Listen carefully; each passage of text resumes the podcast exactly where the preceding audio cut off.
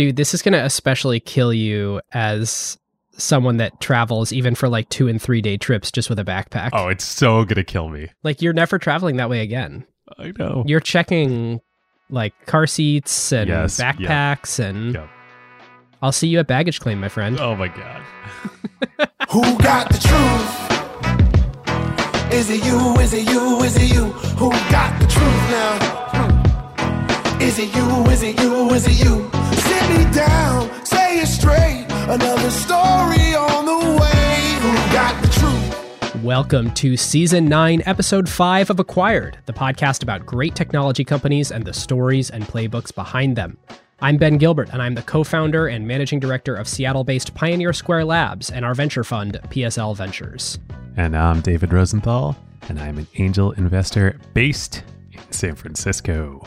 And we are your hosts. When we last left our hero, villain, unclear, we saw John D. Anti-hero? Rockefeller supporting the Sherman Antitrust Act as a piece of dead on the vine legislation with really nothing to fear from it. Today, we will cover Standard Oil from 1890 through their spoiler alert breakup in 1911. Ben, you're ruining the punchline.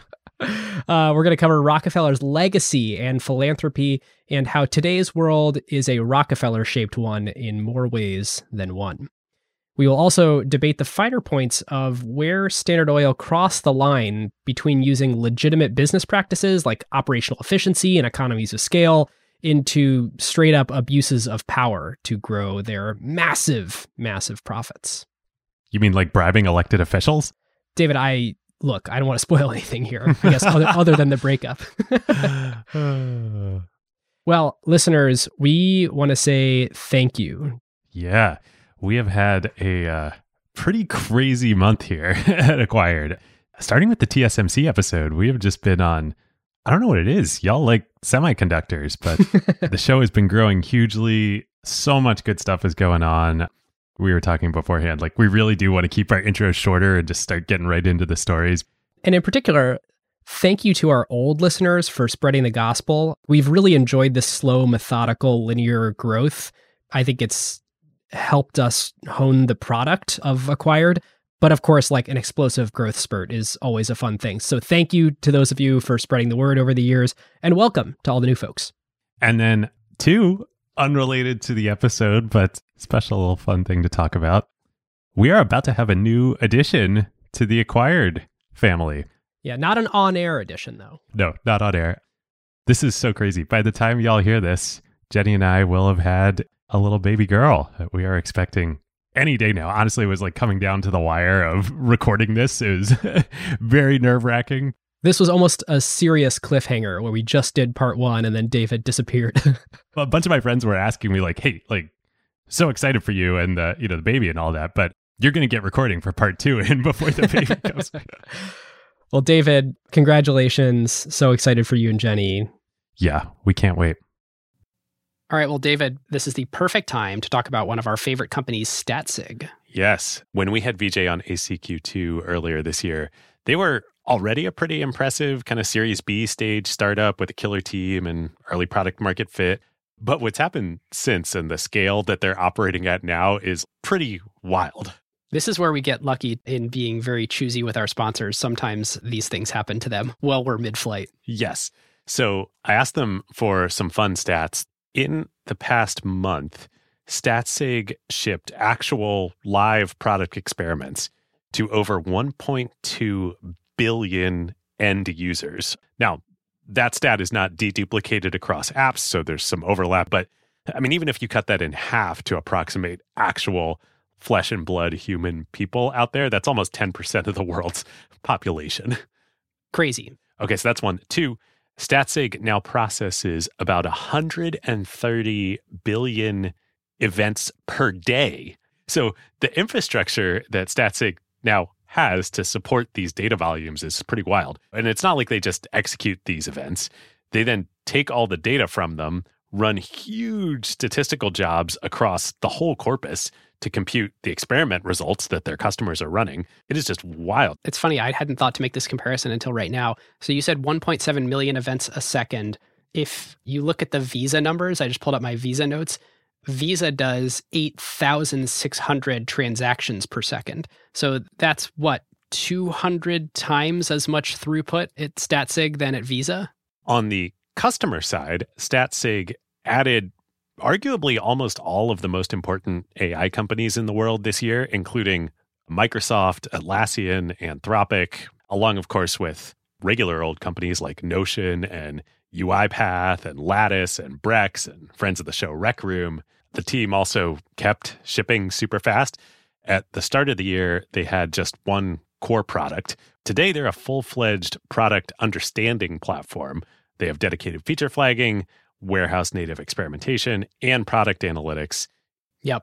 So if your team wants the best platform in the world for making data-driven product decisions, you should reach out statsig.com slash acquired. And as always, there is special white glove onboarding for all acquired listeners. Our huge thanks to Statsig. Well, David, this one we're going to cover some companies that are newer. So we actually need to say this is not investment advice. This is for entertainment and educational purposes. We may hold some of the companies that we're talking about, but they're pretty old companies and they're super merged together at this point. All right. So last we left our plucky uh, anti heroes. Ben, as you said, the Sherman Antitrust Act had just passed. Everybody's having a good laugh about it. the political money is still flowing around like hotcakes or uh, fine wine, which of course Rockefeller didn't drink. And what was the language that made everyone feel like the legislation was DOA? Yes, the key modifying clause in the Sherman Antitrust Act was in restraint of trade. So everything, all combinations were outlawed if they were, quote, in restraint of trade. Which was not defined. Nobody knows what that means. It's like Will Ferrell, like it's provocative. Gets the people going. uh, okay, so speaking of going, Standard Oil is going.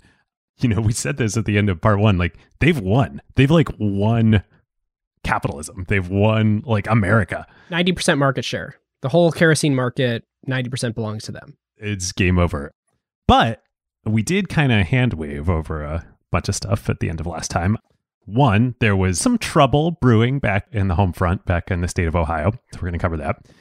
And then the big thing that we really just spent like 15 seconds on last time was the whole, you know, like, oh yeah, JD retires. What was going on with that? Why do why does he just walk away and ride off into the sunset? Because he stayed titularly. His name was still on the door. Oh yeah. And I think he actually did want to walk away, right? Oh, he did. But they thought it would be like bad for the shareholders. Mm, maybe, maybe. We'll see. All right. So first, let's cover the trouble on the home front back in Ohio. So right as the Sherman Act was passing, state legislature members in Ohio, remember they're like they're pretty pissed at Rockefeller and Standard Oil and like this goes all the way back to the Cleveland massacre. He has a lot of enemies back home. So the state attorney general, guy named David Watson, he decides that he's going to bring a case. I don't think it was actually an antitrust case, but he argues that it's not. The, the case is that Standard Oil is in violation of the state corporation laws in that they are a Ohio corporation, but they are conducting illegal interstate commerce, is what they allege. Standard Oil created this trust structure that was so brilliant, but this suit is like, hey, this is just a sham and a front. You didn't really transfer any assets here, and you're actually breaking our laws.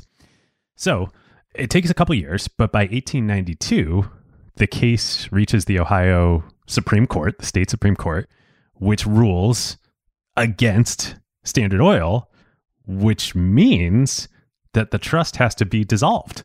This is the letter of what this means. This Ohio ruling is like game over. Uh, but obviously, that's not what happened. So, how do they get around this? This seems like a pretty big problem.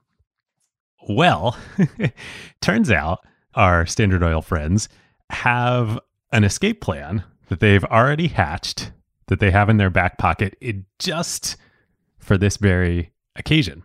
So, Standard Oil lawyers had figured out that in the state of New Jersey, now they have operations, Standard Oil has operations in New Jersey, but there's no Rockefeller and crew. They're at 26 Broadway in New York. You know, it started in Ohio. There's no real reason why headquarters, you know, they don't have any special attachment to New Jersey. But in New Jersey, there actually is a loophole in state corporate law at the time that did allow New Jersey corporations to straight up hold stock in other out of state corporations.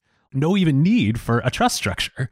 What Ohio is suing them for, New Jersey just allows. That was the reason why they needed the trust structure in the first place, is because Standard Oil of Ohio couldn't own any other Standard Oil companies that are operating in any other states, and they couldn't have operations in other states. So it was like, it's just this crazy remnant of the fact that we are the United States. And Yep. every single state to date had basically said if you have a charter to operate a corporation in our state, that's all the business you can do. Your total addressable market is our state. So they've got this loophole in New Jersey. What do they do? Boom. They just reorganize the whole thing and they transfer all the assets into the new Standard Oil of New Jersey. Or again, at least they make a public show of this. They tell the courts, they tell everybody, like, oh, yeah, yeah, yeah, this is what we're doing. You know, whether they actually do this or not, we'll maybe see a little later in the episode. Doesn't matter though. Problem solved. So, as Chernow writes in Titan, quote, the 1892 overhaul was mostly shadow play, a charade to appease the courts. The executive committee at 26 Broadway, of course, the you know Rockefeller and, and all the Flagler and all the cronies, was formally dissolved, but the members lost only their titles and were soon converted by the nicest legal cunning into the presidents of 20 affiliated companies. In standard parlance, these men were now, quote, the gentlemen upstairs, or alternatively, quote, the gentlemen in room 1400. Nobody had to switch seats at the lunch table, and Rockefeller and his coterie ruled as absolutely as before. Fascinating. And so you've got this Standard Oil of New Jersey that, by the letter of the law, owns wholly or near wholly all these other, at this point, 20 some companies that are operating in all these other states. And so the way that that sort of structurally looked is all the people who were the trustees of the Standard Oil Trust are now the presidents of all those companies, and they're working remotely from Manhattan. They were ahead of the curve. So this is great for Standard Oil. And this goes on for a while, but slowly, but then noticeably over the years, everybody starts to notice something's a little different about Rockefeller. He's always been like aloof, you know, famously during meetings, he would lie down on a chaise lounge and have his eyes closed and people would think he's asleep, but then he would jump oh, in. Oh, these are like Standard Oil board meetings. Yeah, yeah, exactly. But he's actually listening like intently to everything. Like he's always been a little weird, you know, in how he operates, but super laser focused and engaged in the business. And he kind of starts like drifting away slowly and he seems weird. He starts not coming into the office every day. I think first he stops coming in on Saturdays and uh, then he like takes longer time off. He starts missing the sacred executive committee or gentlemen upstairs lunch meetings. And there really are two things happening to Rockefeller at this time. One is sort of like short term good, but long term bad. And the other one is short term bad, but long term good. So he kind of doesn't have anything left to prove at this point. He's outwitted everybody. Of course, we talked about, you know, the Jay Z Rockefeller connection last time, but it's like the Black Album with Jay Z, where he's like, I'm retiring. I'm done. Literally, what more can I say here? Chernow writes, quote, in explaining his retirement, which this would lead to, the Rockefeller literature has always stressed his health and the heavy burden of his charities, though another factor contributed as well. He had perfected the gleaming machinery of Standard Oil and his appointed task done. Remember, he felt like this was his divine duty from God. He felt he should pass the reins on to younger men. As Gates, who we'll talk about in a minute, put it, the business, quote, had ceased to amuse him. It lacked the freshness and variety and had become merely irksome, and he withdrew. So what you're saying is Rockefeller is really only like a zero to one guy, and maybe like a one to ten guy, and kind of like a ten to a hundred guy, but maybe not a hundred to a thousand guy. Or perhaps, I mean, he's already at scale, so it's most like he's not really a thousand to eleven hundred guy. I think this might be part of what you're seeing with all these big tech CEOs now. It's like Bezos. What what more can I do here, guys? Yeah, and you know the public sentiment has to be weighing on Rockefeller too, where he's like, look, I believe in my heart of hearts that what I've done here is virtuous. I truly believe this is my calling and what God wants me to do. I do believe that I've brought light to the world in a reliable, cheap way. I believe that I've provided 100,000 jobs, good jobs for people, and everyone hates me. I don't think he was necessarily overly concerned with other people's view of him. Like he was not a externally motivated man, but that has to grate on you over time where you're, you know, working your ass off and you believe you're in the right, at least the vast majority of the time. And yet the world is either espousing incredible hatred toward you or begging you for your money constantly. I mean, yeah, he's just like, it's just kind of not fun anymore. So he wants, we've alluded to this, he wants and he tries to fully actually resign from the company. He talks to John Archbold, who he wants to take over, and says, like, you know, look, my heart's not in it anymore. I'm ready to go have another chapter in my life. But Archbold and some of the other executives, they're like, well, your name on the, like, it really matters. Like, I think it would be bad for the troops. And we've just had these, you know, brushes with the government. I think it really would help things if it just in title only, you stay involved, you remain the president, titularly of Standard Oil. Ooh. And of course, that means you remain an officer of the company and all the liability that comes with that. And just keep the title, man. Yeah, it's really to honor you. Oh, God. Oh, man. These, the, I was going to save this uh, little quip for later, but I'll use it now. Of um, you swim with the sharks, you sleep with the fishes. uh, Archbold and Flagler and all these guys, they were something. So this was a very, very bad move for Rockefeller and a freaking great move for all of the other execs, especially Archbold at Standard Oil. Okay, so you said charity and like everybody asking John D for his money. So this is the other piece of it that long term becomes just one of the greatest things to ever happen to America and the world, I think. But he's really, really struggling with what to do with his wealth. And in particular, all these causes, you know, remember, he wants to do great works. He feels called by God. He wants to make the money to then do great works with the money. And he's been donating all along the way, kind of in these smaller chunks, but to everyone at church on Sundays, to the church to, to maintain it. I mean, he's been charitable thus far. Yep. And it's kind of trained people around him who he gives to, organizations who he gives to, and now the general public who knows about this that, oh, hey, you can just ask John D for money and he might give you money. And he's super stressed out about this. Like, I would find that very stressful if just constantly all day. I mean, he's getting thousands of letters a week just asking for money. He's not into the like cool billionaire stuff ideas. He wants to donate. And so he's finding it incredibly challenging that what he wants to do is find high return on society ways to give this money away that align with his beliefs. So he's, you know, looking for either good Christian values ways to give it away, or at least not anything that's antithetical to his beliefs.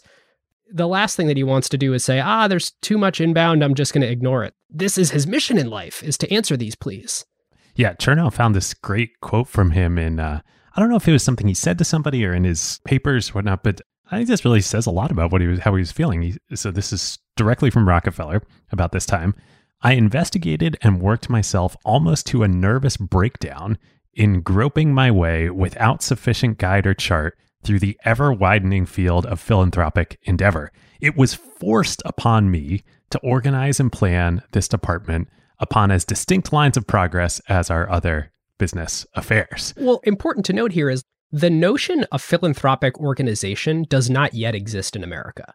There's no Gates Foundation. There's no playbook for, like, I'm going to start a 501c3 and employ people that work at this nonprofit that will figure out how to give the money away. It's kind of random and scattershot the way that everyone donates. And so there's not a playbook of like, cool, I'll spin up this organization to give away my wealth. Yep. And he's doing it all himself. It's all on his shoulders. Folks might know who either were familiar before or have gone and looked up John D on the internet since our part one, his appearance radically changes during this time. So he was, um, you know, kind of like Devil Bill. He had a lot of Devil Bill in him, like a big guy. You know, he's very like his personality is understated, but like he was, you know, a presence. He starts shriveling up, he's losing weight, he gets um Alopecia. He loses his hair. all of his hair on his entire body, not just like his head, his eyebrows, his mustache. He always had a big bushy mustache, the rest of his body. For the whole rest of his life, his hair is gone. And it's all just because of this stress that's weighing on him. And frankly, the incredible amount of work that he had done. Standard Oil had some trying times. He's not new to stress. Yep. This is really my interpretation here. You know, some I think comes from Chernow, but um, he loved every minute of Standard Oil. I think if it were just Standard Oil, I don't think any of this would have happened. I really think the weight of this wealth and this philanthropy was like this albatross just like hanging around his neck. And let me give a quick scope for a moment. When you say the weight of his wealth, let's talk about his wealth so far at this point in time, and then we can check in later and update the numbers. So in 1890, he was generating $10 million in annual income just from Standard Oil dividends, from a variety of sources. Inflation adjusted, it's like 30x today. Yeah. It's just insane. The other thing to think about is this is before the federal government enacted the income tax. So this is 10 million post tax dollars. Not even post tax. There's the concept of tax. Well, but it's like the notion of a post tax dollar today. Yeah. It's just straight money. He really just has this self perpetuating wealth because he owns 257,000 of the 973,000 shares of Standard Oil. So he owns a quarter of Standard Oil and he's generating these dividends. At this point in time, I think Rockefeller was trying to keep it pretty modest, these like 11% annual dividends, but he himself was receiving 3 million in these annual dividends. He had 24 million dollars invested outside of Standard Oil in things like railroads and real estate and steamships and like a dozen of each of these types of companies. He was invested in banks, Chase Manhattan, he had a very close relationship there and put a lot of money in there. I think by the time he actually retires, he's worth about $200 million. Yeah. Gosh, I think this happened after he retired. In a roundabout way, he ends up owning a significant iron mining and ore deposit operation that ends up getting rolled up into US Steel when JP Morgan rolls up US Steel. JP Morgan, not the bank, the person rolls up uh, US Steel. Which is, of course, Carnegie Steel that he's rolling up into. Yep, exactly. And he makes 80 million on that transaction. 80 of his $200 million of wealth come from this US Steel roll up that he was fortunate enough to have made an investment in this iron company. It's just wild. So he's got, at this point, of course, owning a quarter of Standard Oil, generating 10 million a year in annual income, got all these investments across all these industries, and then boom, US Steel happens to him too. Man, strength leads to strength. For sure. I guess it applies to people too, and not just institutions. And one last comment on this Rockefeller wealth. You know, I mentioned we're still in sort of this 1890 to 1892 timeframe, but I mentioned that point when he's worth 200 million in in 1902. The GDP of the United States at that point was 24 billion dollars. So even at that point, there's still a decade before Standard Oil gets broken up and he owns a quarter of it. He already has 1% of the US's GDP as his personal net worth. Already the richest person that will ever exist in America, including Bezos, Zuck, all these people. Yeah. Well, it'll be interesting to see how things play out in the coming years. But yeah, crazy. So he's got all this weighing on him. He's trying to be the best, the greatest of all time, trying to be the GOAT, the Tom Brady, if you will, in both business and philanthropy. Finally, in 1891, he not gives up, but says, like, I got to find a, a different way to make this work. And he convinces a man named Frederick Gates, who he had been working with on the University of Chicago project, which we'll talk about in a sec, to come move to New York and help him with the philanthropic endeavors that he's undertaking. And this is so novel. This ends up creating what leads to the Rockefeller Foundation, you know, a family office, all the stuff about how we think, oh, yeah, this is how it's done today. This is where it starts. He starts this whole thing, he and Gates. He writes a letter to Gates. He says, I am in trouble, Mr. Gates. The pressure of these appeals for gifts has become too great for endurance. I haven't the time or strength with all my heavy business responsibilities to deal with these demands properly. I am so constituted as to be unable to give away money with any satisfaction until I have made the most careful inquiry as to the worthiness of the cause.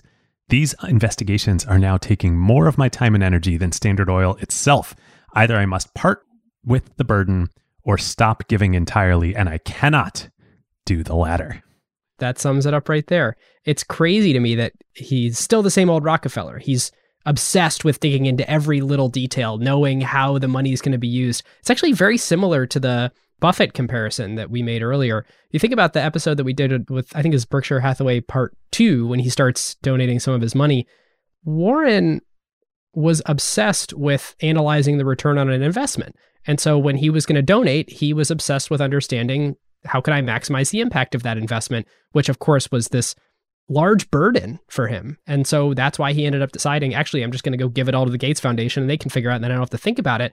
Whereas there are no foundations yet. So you have Rockefeller here with a similar obsession with making sure that every penny is deployed in the most optimal way. He did his whole business career. And how frustrating. Yeah. Well, and I think there's one key difference, though, between Rockefeller and Buffett. I think they both have this outlook, but Buffett, I think he doesn't have a genuine like want to be involved in it. He has this outlook. This is the way it should be, but I don't have a passion to do it myself. Rockefeller has the passion to do it himself. I want to run Standard Oil and I want to do this myself, but I need help. So he brings in Gates. They basically invent philanthropy.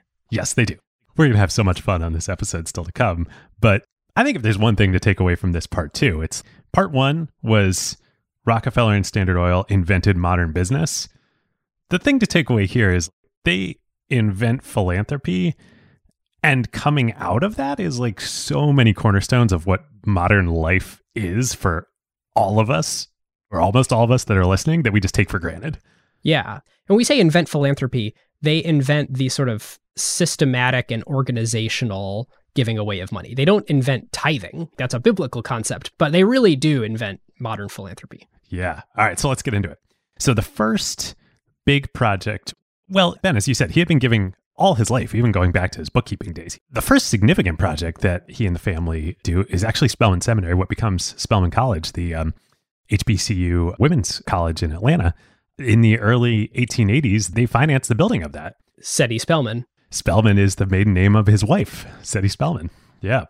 Pretty amazing that that was the first major project that they do. Just to not overcredit, I think they already had like a few hundred people enrolled and they were raising money locally and they just had some debts. And so Rockefeller came in and just wiped out all the debt, funded it. And then building the campus there too. It is the first liberal arts college for black women in America. And also worth pointing out about Rockefeller's character, which I find fascinating because a lot of times you study people from this era, you know, they're a product of their time. And so they have a very low opinion of people that aren't white men. And Rockefeller does have some less savory parts in reference to comments that he's made about other ethnic groups here and there. But he went from pre Civil War being an abolitionist, a big supporter of Lincoln, to really like carrying that through and then putting his money where his mouth is and really advocating for the rights of black people after the Civil War. Yeah. It's almost silly to say this, but like for a rich white guy of the time, he's remarkably not racist. Yeah. So much about him is remarkably modern. Like you say, he doesn't have a perfect track record on anything. And he doesn't have a perfect track record on, you know, women and women's rights. Most glaringly, I think they he said he had five children. One died very young, four children that survived to adulthood. The three eldest were daughters, and then Junior was the youngest, one son. the daughters are like, uh, fine, you can do stuff, whatever. But Junior, you're getting all the money and you're going to be my successor. Very similar to the New York Times story in that respect, where the money flowed through the male lineage. But as you say, remarkably striking how close to modern he was in his sensibilities. So that was Spelman. That was the first big project. and then there's the University of Chicago, which obviously is this amazing institution and achievement. I think this project is really what put him over the edge psychologically, though. This was hard. So it started in the early 1880s. There was this movement to build a true Baptist university in America. And remember, Rockefeller's Baptist. You know, all the Ivy League schools started as religious or quasi religious institutions, but they weren't Baptist, with the exception of Brown. Brown had a lot of Baptist influence, and that's where Junior, Rockefeller's son, went. But it wasn't strictly Baptist, I don't think.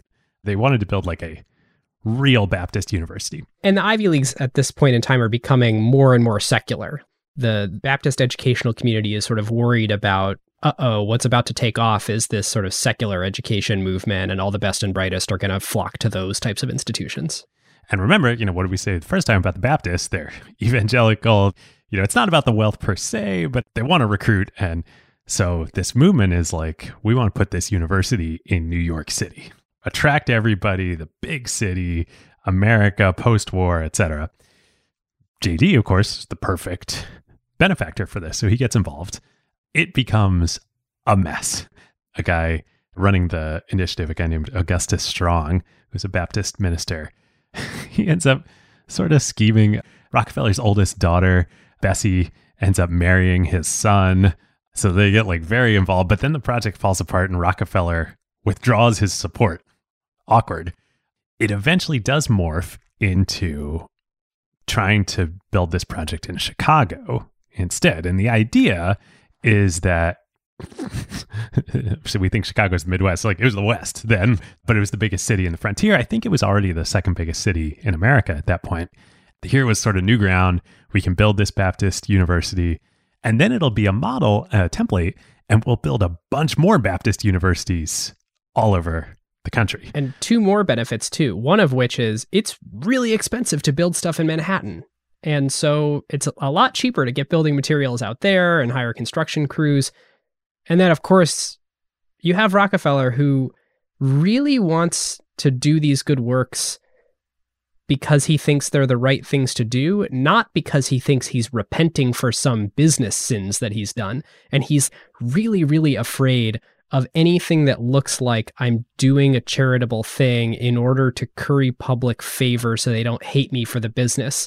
Anytime anybody would insinuate, well, this is a good way for you to make up for all the Standard Oil stuff. He would just excommunicate them. And so it was convenient that it was in Chicago because he sort of felt like if it's in New York, then people will sort of view it as me trying to influence the public to like me. And I don't want to be seen as attempting to do that. So you're saying the opposite of what Rockefeller wants might be something like Leland Stanford University or Vanderbilt University or Duke University, all wonderful institutions. I went to one of them, but uh, yeah, these are people who want their names on the building, so to speak. For most listeners, I bet you're like, wait, Rockefeller started, founded the University of Chicago, and that is exactly what he was going for. And it wasn't just universities. Obviously, probably some of you are thinking like, well, you're talking about how Rockefeller pioneered philanthropy and all that, but you guys are missing something. There was another wealthy white dude at the time who was pretty dang philanthropic, Andrew Carnegie, of course, and they were big time rivals.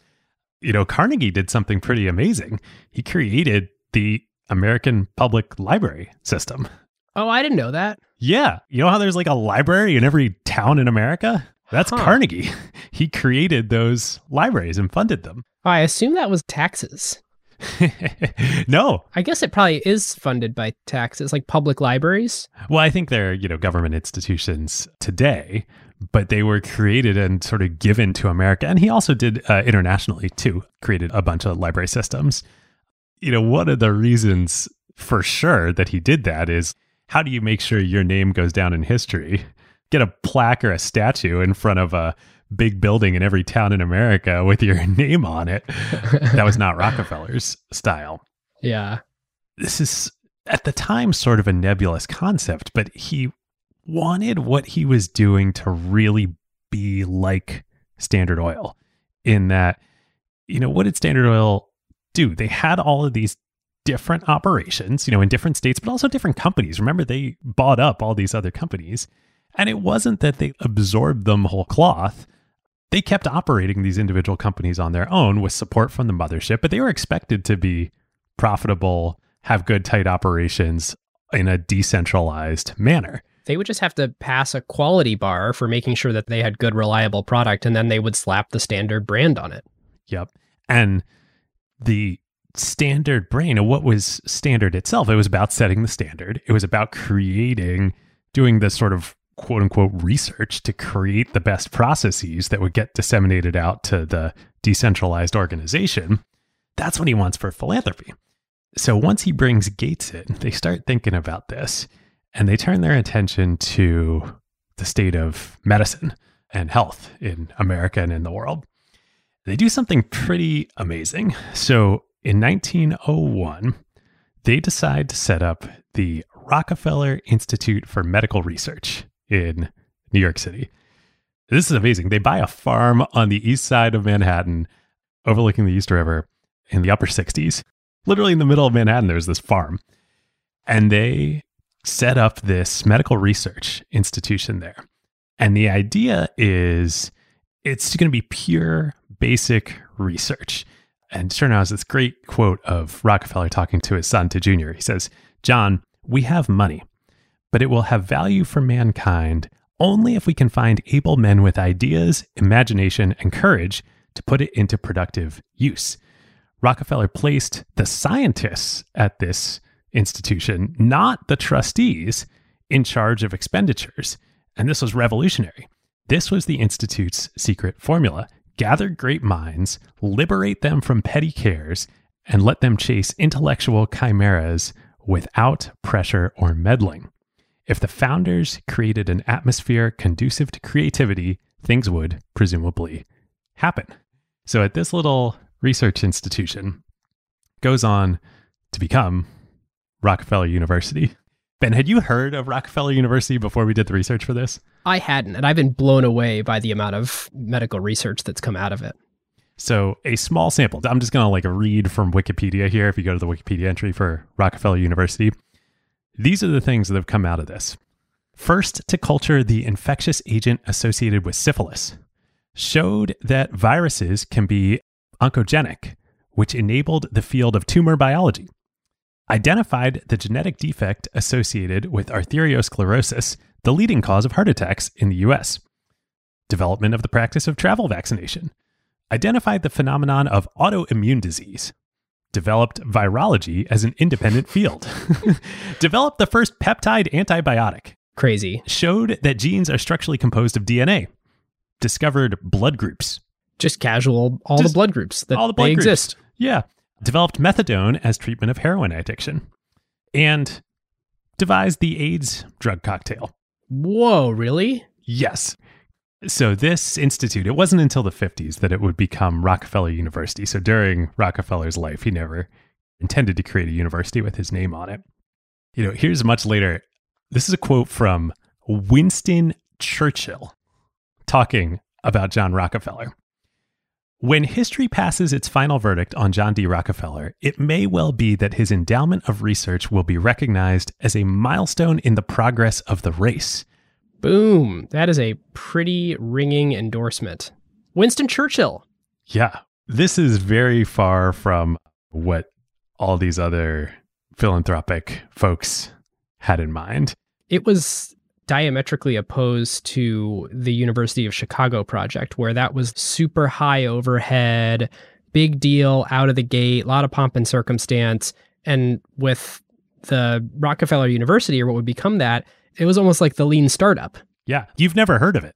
And they didn't make a big deal at the beginning and they didn't build a special campus. It was very much like, let's get a bunch of really smart people, the brightest in their field together. We'll pay them good money and we'll kind of see. Let them come here and work on what they want to work on. They go even further. So, the first head of the institute who they recruited was this guy named Simon Flexner. And Flexner was a physician. Remember, we're talking about how modern Rockefeller is and how modern Standard Oil is and how modern this philanthropy is. Remember his father, Bill, was a doctor, quote unquote. He was a witch doctor. That's what medicine in the practical sense looked like in America. You know, it was really closer to that at this time still. I mean, at best, it was homeopathy. at best, which Rockefeller was actually sympathetic to himself for a long time. But Gates and Rockefeller and the family, they work with Flexner and they say, you know, we've done all this research in this science. How can we change how medicine is practiced? So they go to Hopkins. They take the Johns Hopkins model, which is what we know as medical school today four years, post undergrad, and they spread it out. They don't go create another university to teach another medical school. They go create medical schools at all the other universities in America. Before this, other medical schools, you didn't need a college degree. There was no standardization. So they go first to the University of Chicago, then to Yale, then to Vanderbilt, then to all these other institutions, and they just give tens of millions of dollars So they just start medical schools. to start medical schools in the model of Johns Hopkins. And this creates, you know, modern practical medicine as we know it today. Then they go even further. So they go back to Hopkins and they say, we will fund creating a new school here attached to the medical school, a public health school. so they create the first school of public health at Hopkins, and then they go to Harvard and they do the same thing there. And it's all behind the scenes. This is so Rockefeller and so Standard Oil. And is this being sort of managed by Frederick Gates? Yeah. Gates and now the Rockefellers, like Junior gets very involved in this and ultimately takes it over. But Senior and Junior and Gates, the three of them together, along with the staff that they're building, they're driving all of this. So, listeners, as you can tell by now, Standard Oil Part 2 is really like Rockefeller Part 2. I mean, we're dancing in and out of Standard Oil here, but there's the scope of what the early Standard Oil money allowed the Rockefeller family to do is just unbelievable. Yep. To sort of put a bow on all of this here. So they're thinking the whole time, they're like, how do we really institutionalize this? Seniors getting older, they've built up this office. This is unique. How do we make this something that's going to perpetuate indefinitely? They set up in 1913, they get a charter from the state of New York. I don't know exactly how this works. I think it was a federal charter granted in the state of New York to create the Rockefeller Foundation, which still exists to this day. They give away hundreds of millions of dollars a year to causes from medicine to education to the arts to all sorts of things. It's also because it's been privately held this whole time, we also don't have an exact figure of what the sum of all these different pockets of Rockefeller family wealth are worth. I mean, it's kind of astonishing that we don't, but we don't. There have been scholars who have tried to pour into this, and there are estimates, but it's tough. Yeah. I think that's probably where we should leave it, right, Ben? You know, Rockefeller, Standard Oil, he won business, he's won philanthropy, he's won like America. There's kind of nothing more to see here, right? You know, everybody lives happily ever after. Not quite. Eh, not quite. You know, Ben, you've been on the mafia movie uh, and content kick, you know, The Godfather and all that in your carve outs. I think it's time to bring in the one um, good part of Godfather Part 3. Just when I thought I was out. They pull pull me me, back back, in. Yeah, I think there's a little more to the story. Yeah, you shouldn't have stayed president. Should not have left your name on the door. Here we go. The breakup of Standard Oil. So let's review a few numbers before diving into the breakup story. So Rockefeller had sort of handed over to Archbold, you know, the day to day of running the company. That modest 11% dividend, Archbold's a pretty big shareholder. All his friends are pretty big shareholders. That ratcheted up to 31% in 1897 and then 33% in 1899. So we are cutting big dividend checks to all these shareholders. Which Rockefeller actually was not happy about, paradoxically. No, he liked keeping it super modest, keeping the cash in the business, reinvesting it. The share price, so this is interesting. It's not a publicly traded company. And so we don't get to see the books, But shares do change hands. but shares do change hands. And so every day in the newspaper, a share price is published, at which it's kind of the reference price people are deciding to trade. It's like a direct offering. Yes. The share price went from $176 in 1896 to then three years later, $458. So the stock is running, as they say. It's a nice uh, Tesla like move there. Yes, which not really. The stock movement that we're seeing today in meme stocks is just a totally different multiple than we're talking about here, but unbelievable three year run from 176 to 458. You then sort of look at that dividend policy. How much of that, you know, is there in total? From 1893 to 1901, they paid out $250 million to shareholders. Keep in mind, Rockefeller is making 25% of that. He's upset, but he's also making just a crap ton of money. And so the thing to sort of land on here is this is all before the automobile. This is all still the kerosene business. And there's this seminal point right around 1898 where cars start happening. It starts working. We go from 800 cars in 1898 to then two years later, 8,000 cars. And so it's starting to happen. Standard Oil is realizing wait a minute, we finally can use this useless gasoline product. And so even in his retirement, Rockefeller's real wealth ends up getting piled on top of his sort of paltry wealth that we talked about earlier from the uh, mass market adoption of the internal combustion engine. Yep, yep. So, right around that time, when the automobile was taking off, there's two parts to the breakup story that we're going to talk about here. And they're both good for everybody. One is the breakup, which is good, very good. And two is the automobile, which is very good. And they happen on the same parallel paths. So in 1897, right as this run up in the auto industry is starting, and right as JD had fully tried to walk away from the business, good old state of Ohio, they bring charges again back to the you know the top of the show here. They're like, okay, you guys moved to New Jersey, but like still you're still breaking our laws. we still don't like you. And so what they do is a government official gets a hold of some old trust shares and they try and go redeem the shares of the trust. They're like, oh, well, if you did what you said you were going to do, I should be able to go get shares in Standard Oil New Jersey. And then there's the holding company of underlying, you know, all of these other companies. And they can't actually do it. So they're like, aha, you guys, you defrauded everybody. So they bring a case. Rockefeller actually gets called to testify in this case and he puts on this great show. He pretends to be this doddering old man who's senile and like can't remember anything.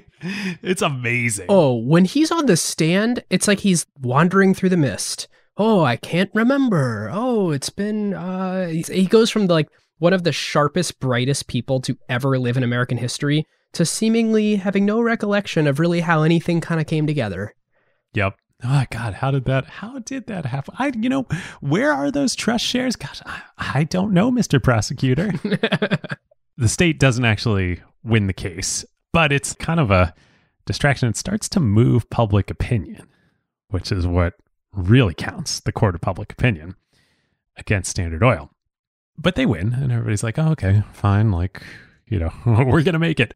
Also, at the same time as this case is going on, there's a presidential election happening. Uh, it was actually when it started in, in 1896 was the election.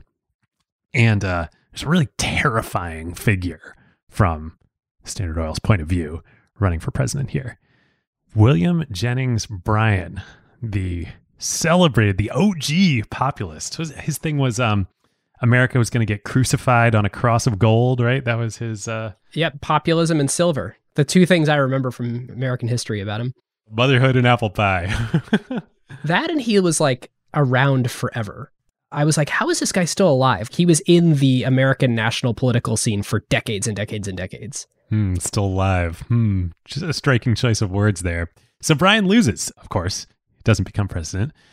And who does become president? The best person that Standard and all these other trusts, JP Morgan and Carnegie and everybody could imagine. William McKinley the celebrated conservative Republican from Ohio. Yep, yep. Good old boy. Standard contributed a cool quarter million dollars to his campaign.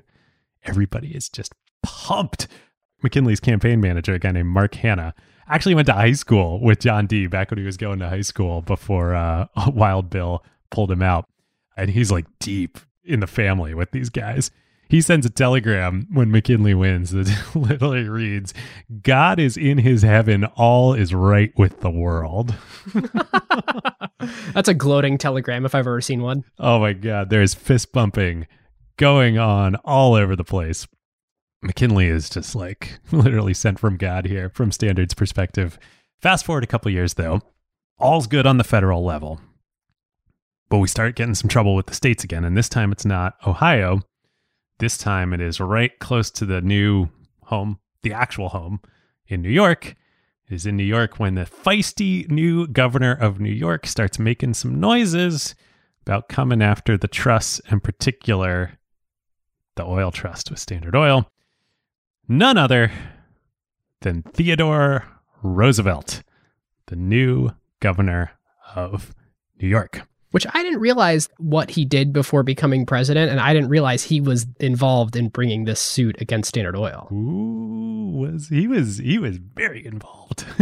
if uh, Rockefeller was bad, there's a chance Theodore Roosevelt was badder. Oh, he was the ultimate badass. Once again, Andy Sparks on Twitter, the best, reminded me that Theodore Roosevelt, a little like all the glee that we had in part one for Rockefeller and Standard Oil and Flagler and Mafia Dons and everything that they're doing, you're gonna have just an equal glee on the other side when he was unsuccessfully running for president later in life. He gets shot before a speech. He literally gets shot in the chest. Oh, that's right. And he gives the speech anyway, right? and he's on the way to deliver the speech. He's being driven. He gets shot by a botched assassination attempt. He's got a bullet in his chest. The driver starts to divert and take him to the hospital, and he's like, Oh, no, no, young man. I'm going to give that speech. he goes to the, the venue and he sort of starts the speech and he's like, I'd like everybody to be as quiet as possible. I don't know if y'all realize that I was just shot. And he gives the speech and then he goes to the hospital. Oh, Teddy Roosevelt's the best. There's a great David McCullough biography about him. Is it Mornings on Horseback? Is that the? Oh, I think that that might be it. That sounds familiar. I've been to his uh, estate in uh, Sagamore Hill. I think it is called. It's on Long Island. Huh. Cool. It's super cool.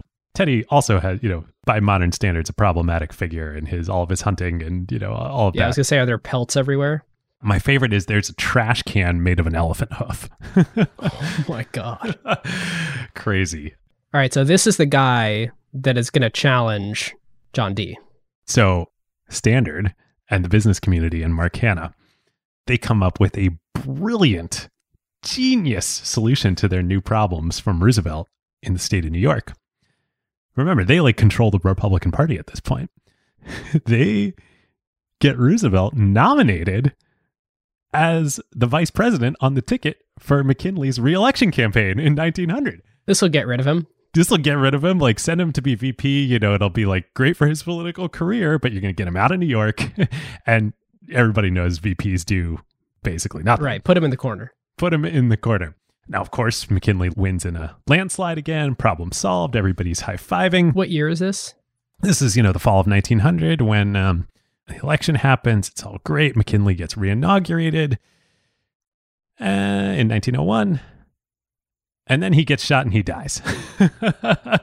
Oops. Uh, unlike Roosevelt, he does not survive. Did the Secret Service exist yet? Are they bad at their jobs or are they just not around yet? That's a good question. I don't know. Such a wild world. And also that this would like continue for ever, you know, oh, not forever, but well, Reagan got shot, right? Like, was he the last president to actually be shot? That's a good question. Yeah, they seem to catch him early now. Yeah, goodness. Obviously, we don't. I don't mean to make light of McKinley being shot and dying, but this is literally the worst nightmare possible. Suddenly, public enemy number one or private enemy number one for Standard Oil is now in the White House. Yes, now in the White House. so TR, I mean, I'm sure everybody's upset about the assassination and whatnot, but once he, you know, gets done with mourning, he's like, "Oh, you MFers, I've got you right where I want you now," and he's about to get some serious ammo because right at the same time, literally the same month that TR is inaugurated as president, September 1901, a amazing, pioneering woman journalist named Ida Minerva Tarbell, who's a writer for McClure's magazine, National Magazine, which is going to be important, National Magazine, starts working on a new project that she pitches to the editor, McClure, the history of Standard Oil as a book to come out in serial form in the magazine. Now, one might say Ida has an axe to grind from uh, her own past. This is the birth of investigative journalism as we know it today. Daniel Yergin, the great historian who wrote The Prize, which so many people have recommended after part one that we that we read. Ben, you you read a little bit of it. Yeah, I, I quickly realized, like, oh, this is mostly about U.S. Saudi Arabia relations, and we are so not going to get to that in part two. Yeah. So we'll we'll have to cover the prize and you know the rest of the international oil history another time.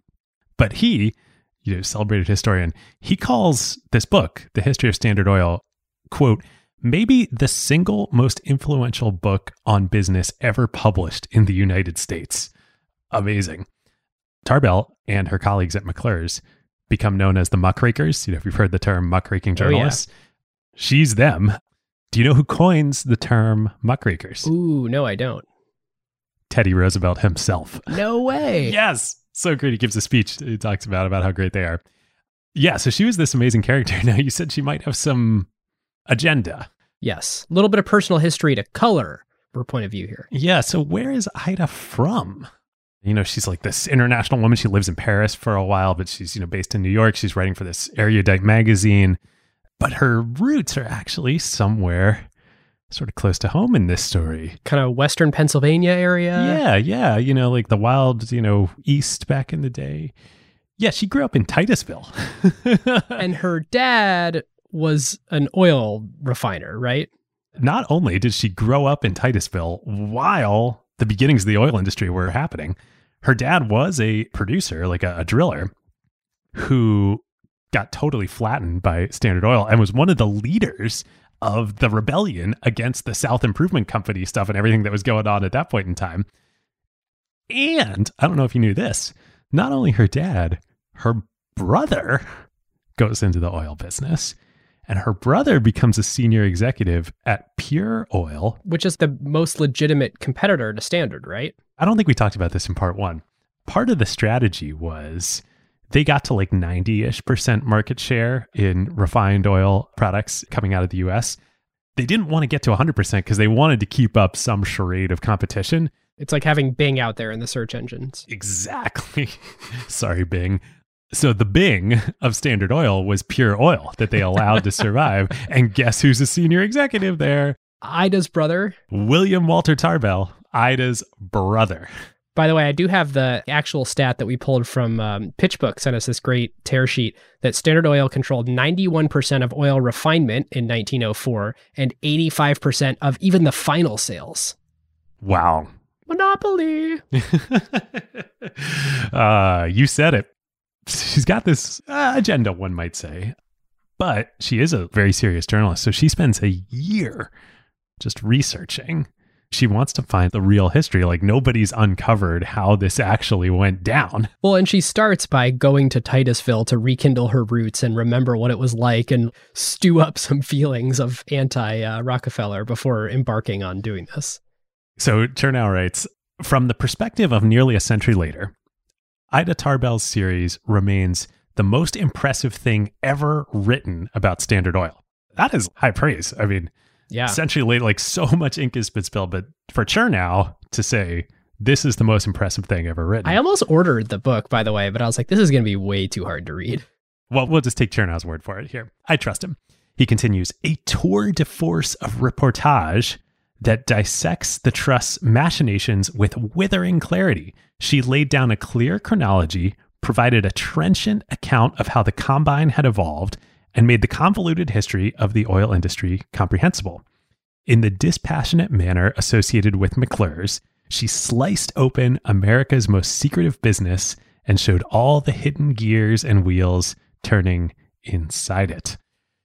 It remains one of the great case studies of what a single journalist, armed with the facts, can do against seemingly invincible powers. And this is like a freaking nuclear bomb goes off in Standard Oil and around the country. Like this captivates America. It was like the Elizabeth Holmes trial is going on and like Theranos. That was nothing compared to this. Right. It's like that trial meets the half decade long pitchforks against Facebook and the privacy, plus the anti Amazon sentiment. Like there were no equivalent companies to Standard Oil. There were other trusts that rose up and sort of were uh, following their business practices, but no one as big or as bad or as loathed by America as the Standard Oil Trust. It runs for 19 monthly installments. So for like almost two years. I don't have the exact numbers here, but the circulation of McClure's triples or quadruples during this time. Like it grows by hundreds of thousands of people. And remember, it's national.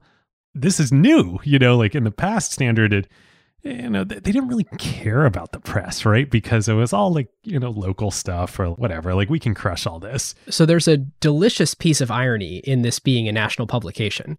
We do have this unbelievable, unprecedented period in the early 1900s where you have golden era of media, of magazines, of newspapers. And when you think about it, well, what's the media business model that was the winning one at the time? It was advertising. And so you got all these corporations and trusts that are making all this profit. And what they're doing is they're advertising to potential consumers in these publications who now have all these consumer eyeballs and they're like, we got to get really epic stories to tell. And so it literally the profitability of the business model that Standard pioneered that is funding the organizations that are now coming after them. Oh, the parallels today are so good. I was on um, the Wirecutter the other day, which is fantastic. Love the Wirecutter, you know, owned by the New York Times. They have affiliate links on the Wirecutter. Great acquisition. Great acquisition to Amazon. You know, Amazon, Facebook, all the like the press today is coming after these companies in many ways, you know, rightly so, although not like they don't have their own agendas too. They're taking advertising Yeah. from them too. It's crazy. So crazy. So, in the history, Tarbell uncovers and documents exactly how the Cleveland massacre went down. If you remember from part one, we read a sort of fictionalized quote of how Standard approached the independent refiners in Cleveland with, Hey, you got two choices here. We can crush you or we can buy you out at a valuation that we ascribe. That quote came from Oh, yeah. this history. We wouldn't know these things. All the stuff we said in part one, we wouldn't know without Ida because the only other real account is Rockefeller talking to his official biographer, William O. Inglis, which was never published uh, during the time. right toward the end of his life. He only sort of breaks character once or twice. And it's really not that interesting or not that spicy of a story. And still, he says, you know what? Actually, there's too much here. You should just store it in the family archives. And so, like, it doesn't come out and it end ends up just being a source for future biographers in the future after they get the family's permission. It really is Ida Tarbell who discovered all the stuff that we've talked about. I mean, there's lots of big stuff that she uncovers. The fact that there were secret subsidiaries that were nominally, you know, people thought were competitors of Standard Oil, but were actually owned by Standard Oil. She finds out that they're still currently at the time engaging in illegal practices with the railroads. There's a whole thing about how um, they sneak papers out of, I think, the Cleveland office of Standard Oil, showing that uh, the railroads are sending information about competitors' shipments to Standard Oil offices. That comes out in the piece. So the fact that this was a national magazine, Standard and Rockefeller, when all this comes out, even though the antitrust cases are going on, they don't do anything. You know, their playbook, they've never been faced with something like this before. And the standard response is silence. they don't respond, they don't mount a counter campaign, even though there's a lot of stuff in Tarbell's history that's wrong that they very legitimately could have taken issue with.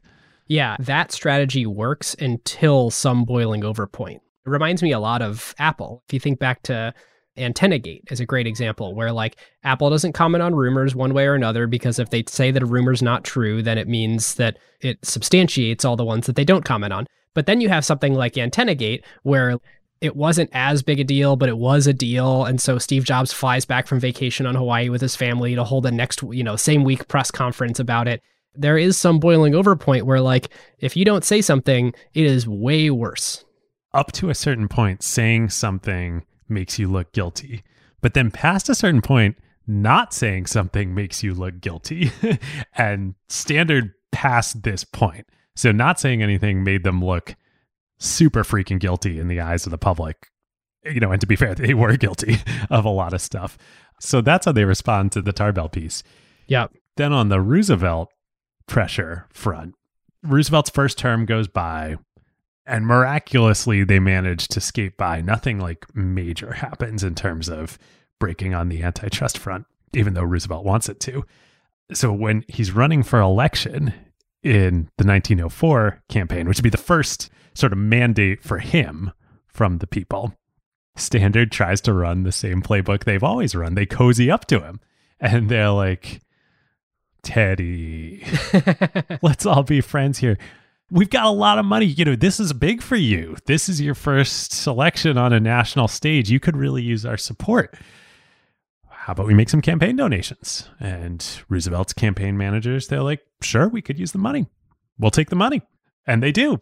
And Standard wasn't the only trust to do this. All the other big trusts did this too. Uh, this is one of my favorite quotes in all of Titan which is actually from Henry Frick, who was an executive at US Steel, about what happens here. Chernow writes that uh, Frick summed up the situation best after the election with the quote, We bought the son of a bitch, but he wouldn't stay bought.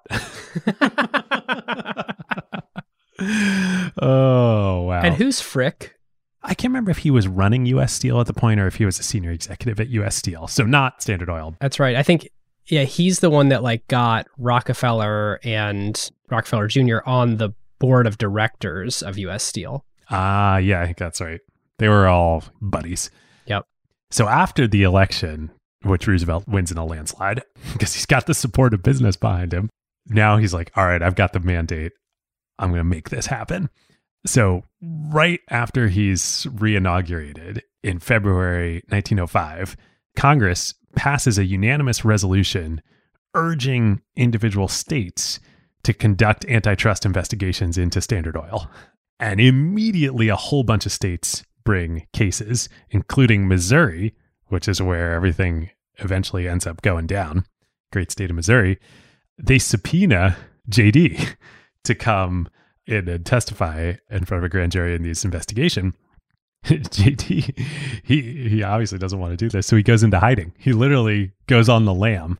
At the same time, the state of Ohio, they go a step further. They issue a warrant for Rockefeller's arrest. It's so crazy. Like it's the world's wealthiest man. It's not like he's leaving the country or anything, but he's just trying to like stay super low key about where he is. He disappears. Like there are process servers trying to serve him with the subpoena and the warrant for his arrest all over the country, trying to track him down they're jumping over the fence of I think it's Pocantico Hills, his residence in New York. There's some servant or something who sees this person leap over the fence and fall, and they're like, "Can we help you?" uh, so he won't even tell his family where he is. The Standard Oil executives don't know where he is. It's amazing. He just disappears for like two years.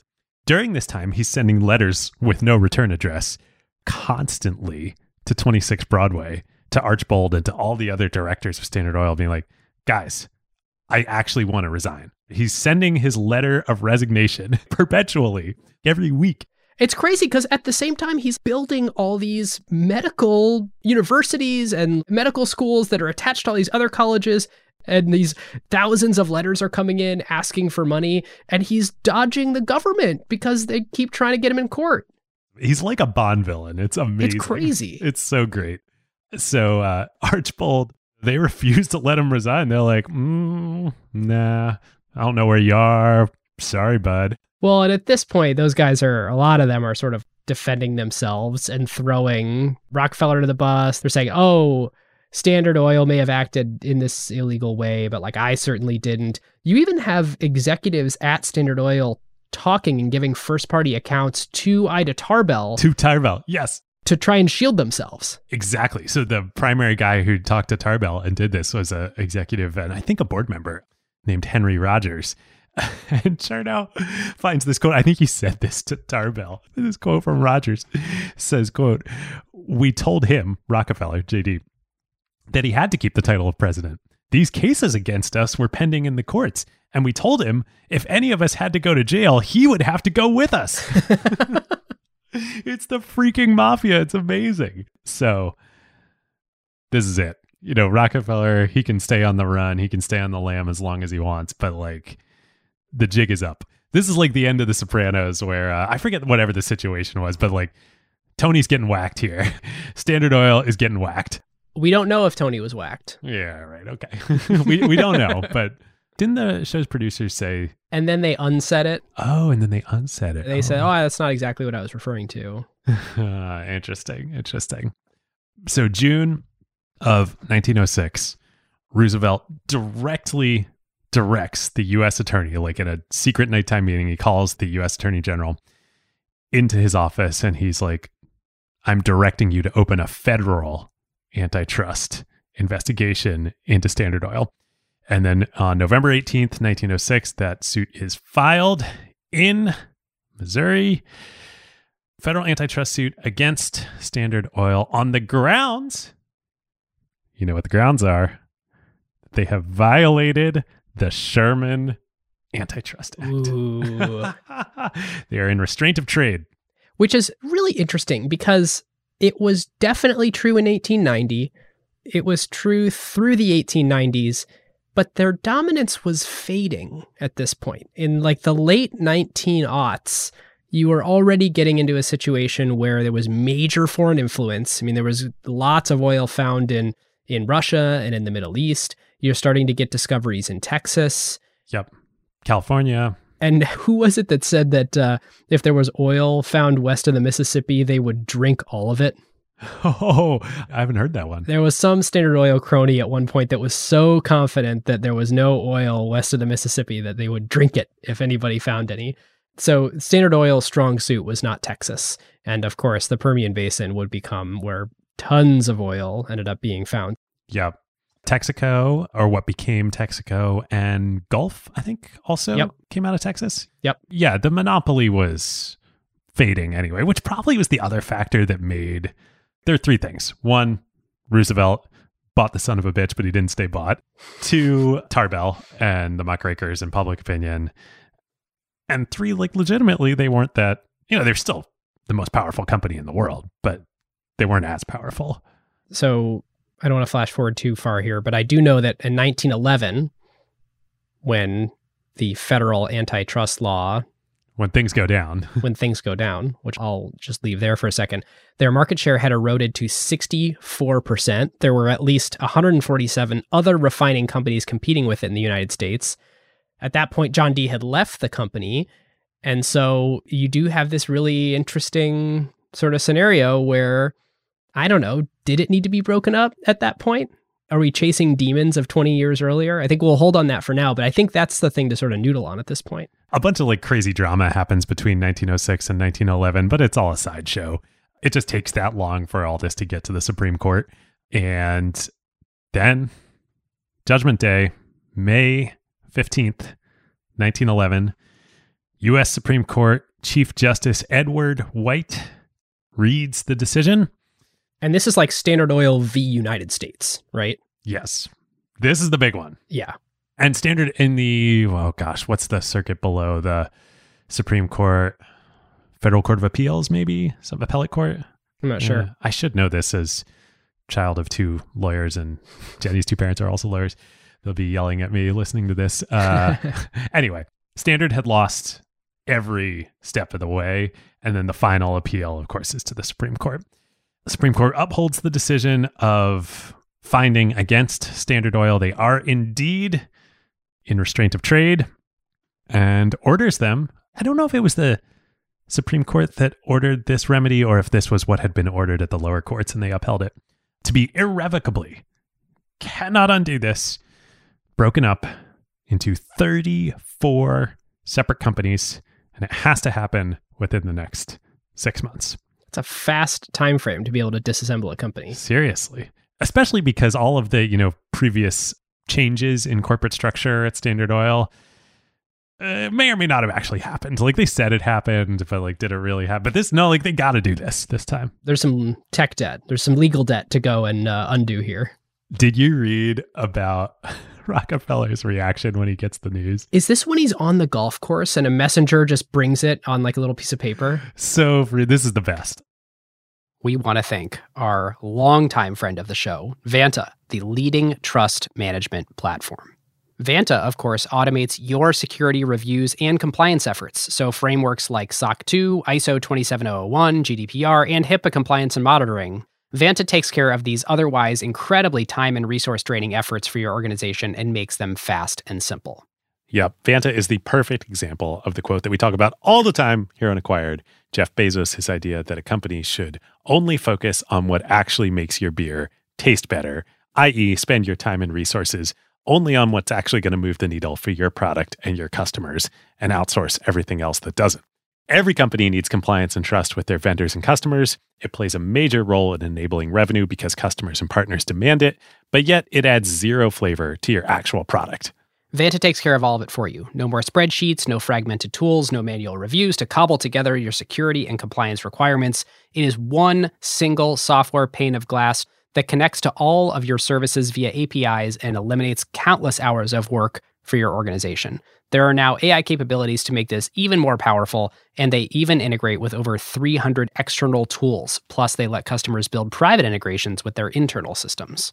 And perhaps most importantly, your security reviews are now real time instead of static, so you can monitor and share with your customers and partners to give them added confidence. So, whether you're a startup or a large enterprise and your company is ready to automate compliance and streamline security reviews like Vanta's 7,000 customers around the globe, and go back to making your beer taste better, head on over to vanta.com slash acquired and just tell them that Ben and David sent you.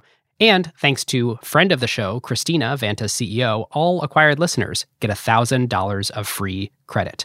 Vanta.com slash acquired. Okay, so take us back to the golf course, David. So Rockefeller, he had come out of hiding at this point. One of the crazy things that happened in the interim between 1906 and 1911 was um, Roosevelt got really pissed about this. There was a judge in Chicago that almost blew up the whole case. He subpoenaed Rockefeller and was willing to, because he wanted him to come, you know, testify and was willing to grant him criminal immunity if he came to testify. So Rockefeller was like, I'll take that deal. oh, and he couldn't be like tried again for double jeopardy then? So this would have been the one. He couldn't be criminally prosecuted after huh. this. Huh. Sidebar, but this is ridiculous what happened. So he does the whole doddering old man thing again. I don't oh, know. I've lost my way. What, what? Who are you? Uh, What's oil? What's oil? The judge gets nothing out of him, but he's so pissed at the end of the process. I forget what the exact case was. He levies a $29 million fine on Standard Oil, which is like by like two orders of magnitude the highest fine ever given to a company ever at this point. That's crazy. Yeah. Is that over a billion dollars today? I don't know. It was a lot of freaking money. Uh, I mean, now like companies get fined all the time, but this was I think it was one, if not two orders of magnitude higher of an intervention than the government had ever done in private enterprise before. So, what does this do? This sends the stock market plummeting because everybody's like, oh crap, the government's going to start coming after all of these companies. And they already knew the government wanted to, but this is the first time it was like, oh crap, this has teeth.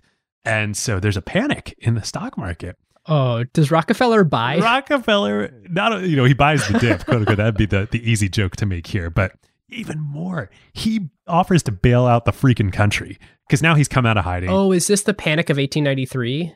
This was in like 19, gosh, I don't know, 8, 1909, sometime around then, sometime between 6 and 11.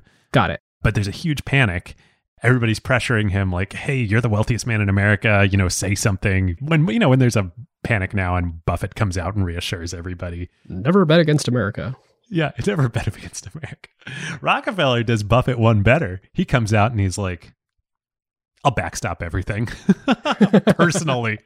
So he restores confidence in everybody. Just a great irony here. That's the best sideshow of this whole thing. So at this point he can't be tried criminally yeah, he's going to get off scot free for the rest of his life. By 1911, he actually had left Standard Oil. Well, so when the breakup happens in December, his resignation is is accepted at that point in time, and then he rides off into the sunset. The great thing, we'll talk about this in a sec. He just becomes the happiest man on earth after this. he's so happy. He's golfing, he's vacationing, he's becoming more of a socialite. All of his worries about philanthropy, that albatross is off his shoulders. He's created this institution, he's done these great things for the world He doesn't have to worry about Standard Oil. Pers- Literally, he's got to get out of jail card free for the rest of his life. So, Messenger comes. He's on the golf course on the fateful May 15th, 1911. Not a care in the world. He's golfing actually with the local Catholic priest in Tarrytown. uh, they were they were buds. He loved this private golf course that he owned because he could take people out and restrict them from ever talking business. And so he got to be like jovial and social exactly on his terms. Yeah, like he doesn't talk business anymore. He just like after he gets the get out of jail free card, literally he's the happiest man in the world. so they're on the golf course. He gets the messenger running up. Oh, the Supreme Court ruled against Standard Oil. It's going to be broken up. This is how the legend goes. He gets the news. He turns to the priest, smiling, and he says, Father Lennon, his name was Lennon, have you some money? And everybody in the golfing party is like, uh, geez, John, I mean, I know this is bad that Standard's going to get broken up, but you're not going to be bankrupt. You don't need the Catholic priest here in Terry. You got some real estate assets at least that you can sell off and like, you know, support yourself in your old age here. Father Lennon's like, uh, well, what, why do you ask, John? and Rockefeller says, because if you did, you should buy some Standard Oil stock right now. and he's so right. This is the great irony. This is the best, best thing that ever happened to Standard Oil's share price. Not at that exact moment. Of course, at that exact moment, the share price went tumbling. But in the long run, to Rockefeller, the line, and it's true, is that he made more money in retirement and after Standard Oil was broken up than he did while he was working. Chernow writes here this was literally the luckiest stroke of Rockefeller's career. Precisely because he lost the antitrust suit, Rockefeller was converted from a mere millionaire with an estimated net worth of 300 million in 1911 into something just short of history's first billionaire. So remember, he owned a quarter of the company trust, you know, whatever, the thing. And he basically never sold shares. He was always a buyer from other people. Anytime he had a dispute with a partner or another board member, I'll buy you out. And because his mafia cronies, Archbold and Flagler, I think Flagler was gone at this point, but they kept raising the dividend against his wishes. He was just getting this geyser of cash every year, and that was financing all the philanthropy and whatnot. So, yeah, he wasn't selling. He still owns a quarter of this dang thing. When the breakup happens, so it's broken up into 34 companies. Standard Oil of New Jersey, the main one, but then all the other, you know, operations in the various states and refining and whatnot are separated out. And when they get separated out, I'm pretty sure they become publicly traded companies. And so the financials, the books get opened and people can see what ludicrously good businesses these are. Well, so yes, you can see what ludic- you know, the financials, but also not just the financials, the assets. They own all sorts of crap in these things. It's not just like the oil opera. They own God knows what. They all these like secret assets and all these, you know, competitors and operations and upstream and downstream stuff that people thought were competitors but really weren't. Forests to build barrels and everything we talked about in the first one. Railroad cars, all this stuff. Ability to make take metals and turn them into pipes and plumbing operations and it's crazy. Yep. So December 1st, 1911, the breakup takes effect. 34 companies, they all get publicly listed. I don't know if it was on the New York Stock Exchange or whatever, but on, on a stock exchange, you know, for the first time. I don't think immediately, but over the next year, Standard Oil of New Jersey goes from a initial share price of $360 a share to $595 a share over year year 1. Standard Oil of New York goes from 260 to 580. Standard Oil of Indiana goes from 3500 to 9500 a share and so on and so on. Whoa, close to tripling. Yeah, all of these companies, literally newspapers across America, because I mean, this is like, this is just selling papers here, all this news. They start running daily box scores. I don't know if it was alongside the sports section or whatnot, keeping track of Rockefeller's net worth. So, yeah, I, I hope that the Catholic priest had some money to go buy the dip. I love that that's the stock tip too. He's like, all right, everyone's about to know what a great business this is. oh, Jesus says buy the dip. Another one of the just amazing things here. So, of course, you know, we finally have to separate out these assets. You know, everybody on the executive committee that met for lunch every day, you know, the famous thing that were titularly the presidents of all the separate companies. Now they actually are. So they can't meet for lunch anymore. Got to separate out. No more lunch meetings at 26 Broadway. Instead, at JD's suggestion, you know, sort of like voice from the golf course, he's like, "How about y'all meet for coffee at 10:30 instead?" so they continue meeting every day at 10:30. Just giving the finger to the government. It's like the old line about, you know, when a European, you know, monarch dies and they say, you know, the king is dead, long live the king. Or the monarch is dead, long live the monarch. Standard Oil is dead, long live Standard Oil. That is exactly what happens here. And so it's interesting in thinking about why, at least in theory, why the government wanted to break up Standard Oil. It wasn't that they wanted to necessarily, again, in theory, punish the owners of Standard Oil because that they wildly failed at. It was literally like we want to increase competition and theoretically it will benefit consumers. But again, I really want to underscore that for the vast majority of cases, and let's take out the like weird supermarket stuff they were doing and some of the terrible things they were doing at the railroads, it really all was just a benefit to consumers. Yep. So you ended up with consumers generally pretty happy from all this standardization over the years, competitors super pissed, and now the shareholders of Standard are all just wildly rich beyond their wildest dreams. It's actually quite interesting to think about the people that like took the deal in the Cleveland massacre. If they had held, that would have gone really well for them. So, Chief Justice Edward White, who presided over the verdict and you know, read the decision, he was actually like a very conservative figure and very business friendly. So he had had this sort of pet theory, and this was a chance to like write this into law. You know, remember there was the modifying clause on the Sherman Antitrust Act was in restraint of trade. And there's like, what is that? Oh, so this was an ability to define what restraint of trade is. I think it was called like the reasonableness doctrine or the reason, something like that. That he wanted to be like, yeah, in restraint of trade within reason. And this is what you're talking about here. Let's be reasonable about this. It's not actually that bad for customers. Yeah. So interesting. And Roosevelt was pissed about this because he wasn't the president anymore by the time this happened. Roosevelt and like Tarbell and the muckraking crew and all the progressives, they wanted all the Standard Oil people to go to jail. They wanted to end this practice forever. And of course, that's not what happened. And they wanted to make it so other people were afraid enough that they would never try it again in the future. Yep. And it ended up being this very middle, not even middle ground, like very business friendly, quote unquote conservative final approach to it the government had a really big investment in this, where we talked about how Standard Oil is the, really the first modern corporation. Roosevelt sort of set the playbook for the modern billionaire.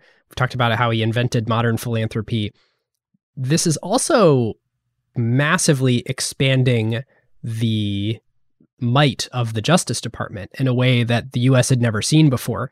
Because in the 1890s, the entire Justice Department staff in Washington was 18 lawyers. Oh, yeah, I remember reading about this. In order to go after Standard Oil, they massively, massively staffed up. I assume it just never went down from there. So there is another reason, too, why the breakup ended up being great for Standard Oil and for its shareholders. And I don't think the government was thinking about this probably at all as a consequence of the breakup, but I think does speak to there's like a really important lesson here about the danger of too much centralization and consolidation of power in a single entity.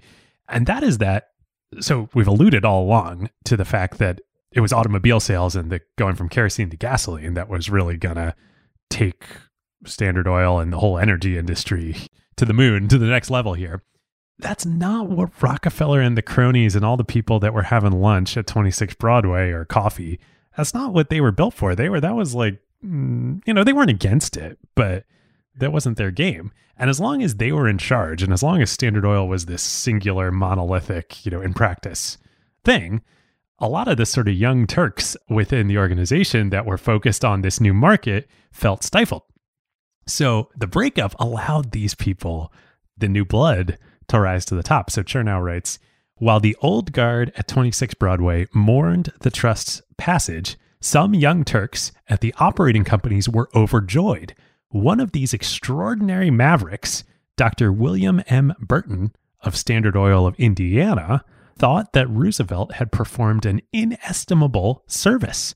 After the 1911 dismemberment, he said, It was felt all along the line younger men were given a chance. Burton patented an exceptionally valuable process in 1913, two years later, for quote unquote cracking crude oil. That is, for refining it so as to yield a far higher percentage of gasoline. This discovery permitted Standard of Indiana to reap incredible windfall royalties. And you know, if you remember from we were looking up on the last episode, what did Standard of Indiana become? Amoco. Amoco. and it was all this, you know, innovation was alive and well again within the oil industry here and within all the standard sort of children. So, Standard of Oil of Indiana becomes Amoco. Yeah. Can I talk about the spinouts? Yeah, let's talk about them. All right. So the spinouts of the 34, many of them you'll know, to say the least. Especially if you grew up in America, but even if you didn't, you'll know. Yeah. The first one was Standard Oil of New Jersey, but its name in the spinout was not Standard Oil of New Jersey. It was the Eastern Seaboard Standard Oil, or the acronym ESSO, E S S O, which is a little cute wink, wink, nudge, nudge by Rockefeller and crew to say, and we're still SO. I just love these our anti-heroes here. Like they're just such characters. The um, whole thing reminded me. Uh, I think this was when I was growing up. Maybe to. The SO ESSO, which I had no idea what that referred to until recently. The marketing slogan was uh, "Put a tiger in your tank." Do you remember that? Oh no! Yeah, it was so good. And literally, I mean, like this breakup and allowing these companies to flourish puts a tiger in everybody's tank here. Yeah, so Esso becomes Exxon. Standard Oil of New York becomes Mobil. Standard Oil of Indiana, as we mentioned, becomes Amoco. Standard Oil of California becomes Chevron. Boom. Standard Oil of Ohio, which became Sohio, then got bought by BP to become BP America. Heard of them. The Ohio Oil Company, which became Marathon, and then also the Speedway brand. Ooh. The Atlantic Refining Company, which got shortened to ARCO. Part of that was spun off and bought by Sunoco, and then the rest of it was acquired by BP. And then, ironically, they sold that brand over to Marathon. So, a lot of internal dealings here still. Continental Oil became Conoco, which of course is now ConocoPhillips, and the South Penn Oil Company became Pennzoil. Oh, I didn't know that one. I missed that one. Ah, oh, that's cool. Because yeah, there were all these other oil products that they were developing and marketing. Yep. Man, I didn't know Pennzoil was a Standard Oil uh, child. And here's the craziest thing: is if you trace it all the way back and you look at the Standard Oil of New Jersey and Standard Oil of New York, Exxon and Mobil together accounted for more than half of the whole Standard Oil business prior to 1911. So ExxonMobil really is the primary reconglomeration of the majority of the original Standard Oil. Yeah. So fascinating. There's almost like an evil laugh that I want to have after that line because it is, you're right, it's delicious and it's a century in the making. Yeah. Well, should it be an evil laugh? We'll debate in a second. All right, let's put a bow on uh, on this whole thing, shall we? I want to end with just illustrating Standard's wealth here, more in particular Rockefeller's wealth, because we've talked about a few figures over time. One of them was the 1902 audit that showed he was worth about 200 million, then around 1911 the around 300 million. Well, he actually with all the stock pops in the split up and the move into the gasoline market for internal combustion engines, his personal wealth by 1913, just two years after the breakup, was $900 million. So in 2021 inflation adjusted dollars, if you literally just do the inflation math, that's about 25 billion. But the more accurate way to look at it would be to say actually that's like 3% of GDP, which was still only 40 billion dollars relative of course to 21 trillion today. So if you base it on GDP, that figure is about 470 billion dollars. Uh, yeah, the figures I had in my mind and that I think are on Wikipedia are in that sort of 300 to 500 billion adjusted net worth range. Yeah. I do think we should think about him like he was a 470 billionaire, not in terms of purchasing capacity, but in terms of societal impact.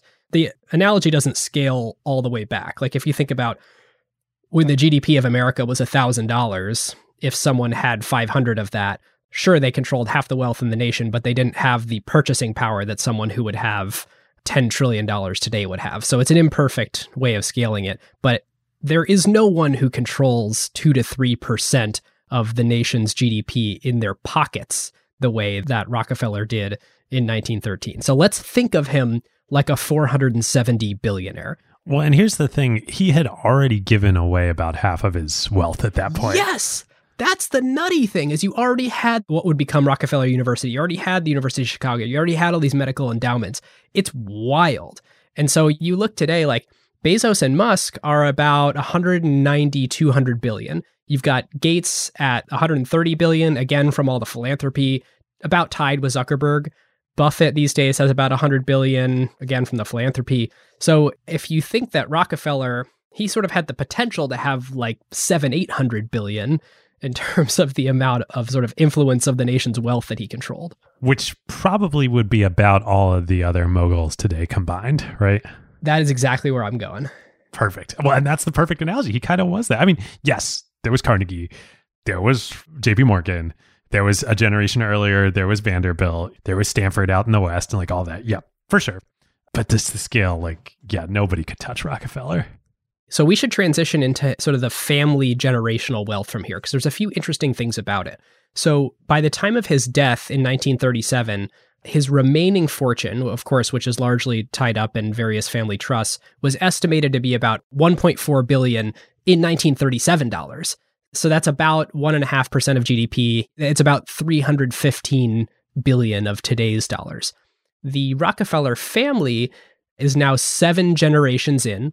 Uh, there's about 170 heirs. According to Forbes, they have a fortune of about 11 billion in 2016. So obviously been doing a tremendous amount of philanthropy. I do think that 11 billion, it's kind of an unknown. We can estimate it all we want, but like there are multiple Rockefeller family trusts and philanthropies and wealth management groups and you know, it's a maze. There is literally a business and a business ecosystem around the Rockefeller family, which is crazy. I actually went to college with several of them. Rockco is a, a wealth management firm for the Rockefeller family. Venrock, the venture capital firm. Yes. Okay, so this is what I wanted to talk about. So obviously, The Rock is Rockefeller, and for those not familiar who want a crazy tie from this episode to modern day, Venrock was one of the earliest investors in none other than Apple Computer. That's right. That's right. It was just amazing how full circle this comes. Alongside Arthur Rock. Yep. So this really bucks the trend of have you ever heard the phrase David shirt sleeves to shirt sleeves in three generations? Mm, I didn't know the three generations part, but I've heard shirt sleeves to shirt sleeves, yeah. It's like the general idea that because of taxes and the fact that this is when you have errors and they have errors and they have errors this is a exponential distribution of wealth. So it just everything keeps getting cut in smaller and smaller pieces pretty quickly. That has not been the case. Yeah that's not been the case. But uh, i think the other thing obviously not in every case but it's pretty hard hard quote unquote nobody would shed any tears but you know maybe you should. It's a hard psychological set of cards to be dealt yes boo-hoo trust fund of multi-billion. Right but it wreaks havoc on people's psychology. How do you go live a regular life when you know you have that in the bank? So I just find it fascinating how like the shirt sleeves to shirt sleeves thing hasn't really been true. There's been no real like major lawsuits that we know of or feuds or public scandals. They're out of the news. It's this family with 170 heirs that still wields tens of billions of dollars at the very least is involved in all these projects and you really never hear about them. Yeah you know, again, because like when we were talking about the philanthropy, like Rockefeller didn't want his name on stuff. So, you know, all these universities, all this stuff, you know, you don't know that it's Rockefeller money. But then there's the one great exception of Rockefeller Center. yeah. So I got the list. You ready? Yep. So this is what I spent my last hour doing before we recorded. So we talked about Spelman College. We talked about the University of Chicago. We talked about Rockefeller University and all the unbelievable medical breakthroughs. We talked about the grant that he made to Johns Hopkins that ended up funding the discovery of a cure for scarlet fever, which is pretty cool. And then, so here's this continues. From 1915 to 1940, Junior financed, designed, and directed the construction of a network of carriage roads through Acadia National Park, and then refinanced the whole restoration of the park in 1947. So it's this really interesting thing where Junior, whereas Senior kind of left his mark in medical research, he decided that that was something that he could do that was not necessarily religious, but moral. And so it aligned well with his religious views and the stamp that he wanted to put on the world. In fact, Rockefeller was so well known for being the medical donor that when Carnegie got approached with projects like this, he would go, I do believe you're looking for Mr. Rockefeller. Rockefeller put his stamp there. Junior was a naturalist. He really wanted to endow parks and things like that. So check this out. Junior was a huge part of the donation to restore and recreate Colonial Williamsburg. Yes. For anybody that's been there. Yep. That was the main funding of the recreation of Colonial Williamsburg. Yep. Congress in uh, 1926 authorized the creation of the Great Smoky Mountains National Park, but there was no nucleus of federally owned land to actually develop it. So Junior contributed $5 million in 1926 dollars. The US government then kicked in 2 million and private citizens from Tennessee and North Carolina pitched in to assemble the land for the park piece by piece. Junior led the round, the government participated, basically. yes. yes. Then you've got Abby Aldrich Rockefeller, who I believe is she Junior's wife? Junior's wife, yeah. Oh, you're going to talk about what I think you're going to talk about here? The MoMA. The MoMA. The Museum of Modern Art in New York City was her brainchild. Which the land that the MoMA's on, the buildings, the space, Yeah. those were the first Rockefeller mansions in New York. Oh, no way. No, not the. I think they tore down the buildings, and the the MoMA is a new building there. But that land was when the family first moved from Cleveland to New York. They bought two mansions next door to each other, one for senior and one for junior, right there. And that land, I think, is now the MoMA. Wild. Well, and then nearby there, there's obviously Rockefeller Center, which was a junior project. Rockefeller Center is fascinating, right? Because it was a business project. It was Junior's main business project, and everybody thought he was crazy. Like, who would want to be headquartered? Then he recruited GE to be an anchor tenant. and RKO, like, and the Radio City Music Hall. The reason it's called Radio City is he recruited all the media organizations to come headquarter there.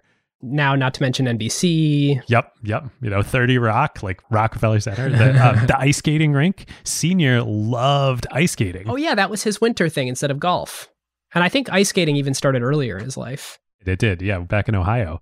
because he was like a big fitness buff. But interestingly, not for um, vanity purposes, for longevity purposes. He wanted to live to be 100. He came close at 98, but he was, to put it exactly the way that I think he thought about it, afraid of dying. And so anything that was for health and longevity was sort of virtuous to him. HBO and the uh, Silicon Valley writers team could have a field day with Rockefeller if they were to go do like a retro version of Silicon Valley. All right, so the party continues. In 1945, Junior donated $8.5 million, which I think is something on the order of 100 million today, to just go buy the land for the UN. This is right after World War II. That would become where they built the UN building in New York That's awesome. and just donated it. He continues The area that is now Grand Teton National Park was privately owned until the 1930s when Junior started buying up the land that would eventually he would donate to become much of the park, especially the actual Jackson Hole area. I really could go on too with large areas of the Redwood State Park in California or Embarcadero Center, the buildings in San Francisco. No way. Yeah, yeah. Ah. Again, more of a business project, less of a philanthropy necessarily, but that was a Rockefeller investment. This family, you know, this man, like, and the company and company and then companies, the foundation, the institutions, you know, and then the family that he begat. Like every aspect of American life was touched and modernized by the Rockefellers. It's insane. Yeah, you're playing right into my what I tried to say at the top of the show and what I was alluding to when uh, our world is a Rockefeller shaped one in in more ways than just Standard Oil. All right. Well, there's definitely some playbook and other things that I want to talk about here, but first let's talk about power. So, we reviewed I think we probably did the seven powers justice in part 1 and we don't need to do it again. But I do want to make a point especially because we sort of teased it in the intro of where did they have legitimate business practices and where did they kind of run afoul, where the initial power that they had in the business really came from like their operating excellence, creating economies of scale, innovating clever production inventions and, and refining. But then later on, they clearly leveraged their scale position to like put competitors out of business, screw over partners like the railroad, try and gobble up as much of the value chain in really sort of nefarious ways. And eventually, they just straight up used racketeering and bribery to sort of ensure that their very profitable business at 90% market share could continue. One fun little sidebar that I missed in the notes on that literally was straight up bribery. You know, I think we've only talked about political campaign donations. Archbold was, he was really somebody. When he took over, he actually put legislators on the payroll not campaign donations just like you get $15,000 a year you you get $20,000 a year to do what we want in perpetuity. I think the best way to put it is probably they became unsatisfied with what they had accomplished and they just kept pushing. This is probably the right transition point to what would have happened otherwise. I mean, what if the trust hadn't gotten broken up? And I think we should examine it from Standard Oil shareholders' perspective, which I think we're all going to say, like, well, would have been worse. Consumers' perspective and then competitors' perspective. And in part, maybe even before what would have happened if they hadn't been broken up, maybe we should examine what would have happened if they hadn't gone into nefarious business practices. What if they just were the leading innovator and they had the best operational excellence and they were operating at large scale so they could have legal scale dynamics out at play? Yeah. You know, it's funny. My thoughts on this it's like a, I don't know, we were talking about boiling points earlier in the episode. I think up until a certain point, as we hopefully laid out in part one, what they were doing was, I don't, I don't want to bring morals into it, but it was a chaotic point in both American history and in the industry. It was chaos in the oil industry in the early days. And kind of, you know, is Rockefeller's argument, right? We would have all beat each other to death. And maybe somebody, maybe we would have emerged the winner eventually, but we accelerate. It's like um Foundation, you know, for people who've read uh, Asimov's Foundation, right? Like the whole premise is there will be chaos for 50,000 years or 1,000 years if we have the Seldon plan to like get everybody through to the other side and it'll happen much faster and suffering will be alleviated. That's what Standard Oil did in the early days. I would say that there is a lot of merit to that. But once that happened, especially after Rockefeller left, you know, Archbold and the other cronies, they kept using those tactics even after they'd already crossed the point, and that was bad. They were insatiable. Even some of the more nefarious tactics, you're right, probably led to good things for everyone, especially for the people who did end up taking Standard Oil shares rather than being run out of business. But then at some point, it doesn't accrue benefit to anyone in the ecosystem to, to keep pressing your advantage. And the damning piece of evidence here, I don't have the numbers in front of me, but it's in Titan that Chernow quotes. It's actually just a small part of the book. I wish he'd spent more time on it. At a certain point, you know, just like Uber and Lyft today are all monopoly or duopoly type businesses, at a certain point, they did start raising prices on consumers. And in those early days, you know, it was great for consumers. They kept prices artificially low, et cetera, et cetera. But once they did wipe out all the competition, and Rockefeller was against this, but the cronies started doing it, they started raising prices and exploiting monopolistic pricing power. So at a certain point, I think it did become at least not as good for consumers. Consumer harmful. Yep. Okay, so what if the trust wasn't broken up? Yeah, it would have eventually become worse for consumers. Well, the competitors thing is interesting. So we've already talked about shareholders. It was great for shareholders that they got broken up. For competitors, it's interesting to me that there was already a very legitimate competitive set emerging by 1906, and certainly by 1911 when they only they had less than two thirds market share at that point. Yep. I don't think competitors were having a hard time at this point in history because of the maturation of discovery and drilling technology that we realized there was just way more oil out there than we realized. You drill into the Earth's crust under most countries in the world, and you're going to find some oil. And I think that would have eventually driven down their market share, even if the government hadn't broken them up into 34 constituent parts. So we thought, uh, we were debating like, how do we grade this? What analysis do we do? You know, we've talked a little bit about powers here, but we mostly covered that in the last episode. You know, we're going to end with a grade here in a minute, but we want to add a special section for this episode, which is uh, one of our motivations for doing this series, other than like it's a really freaking great story and we love telling good stories, is like, duh, this is happening again now, you know, with tech. Or let's at least say it's happening in social networking where they're being rolled up together. It's happening in actually that's the chief offender. Well, in Amazon too, in e-commerce. Yeah, but not in this like rolling up way. Facebook is the most direct comparable thing to Standard Oil. Apple has plenty of offenses in potentially abusing their App Store privilege, but I think that's a little bit of a different thing. Yeah. Certainly on the um, antitrust sentiment in the public, though, I think that expands to all of big tech right now, in the government and in the public, not just social networking. Yep. Somehow not Microsoft this time around, but yeah. Uh, yeah, right. They already had their day in court. But yeah, so anyway, we thought this was a really apt thing to do right now. And so we thought for this section, we would kind of just brainstorm and go through and catalog, like, all right, what are the similarities and differences? Let's enumerate them between the Standard Oil story and the situation with big tech today. And this is the one I hadn't thought about this before we recorded, but as you were saying, the market had already started to change by the time the breakup happened. And the competitors were emerging in a way that nobody thought they could before, and that was because of market conditions.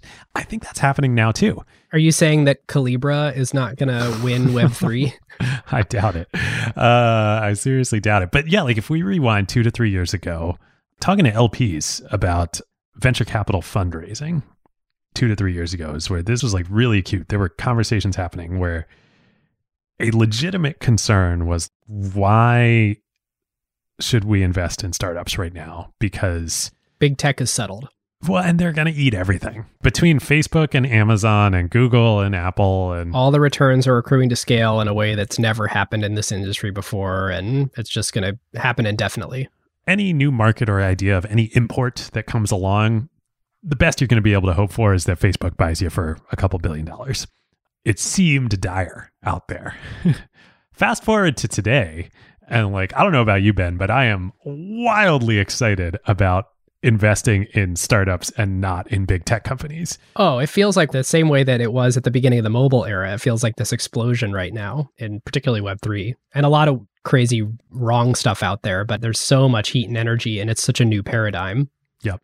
And it's not just crypto and Web3.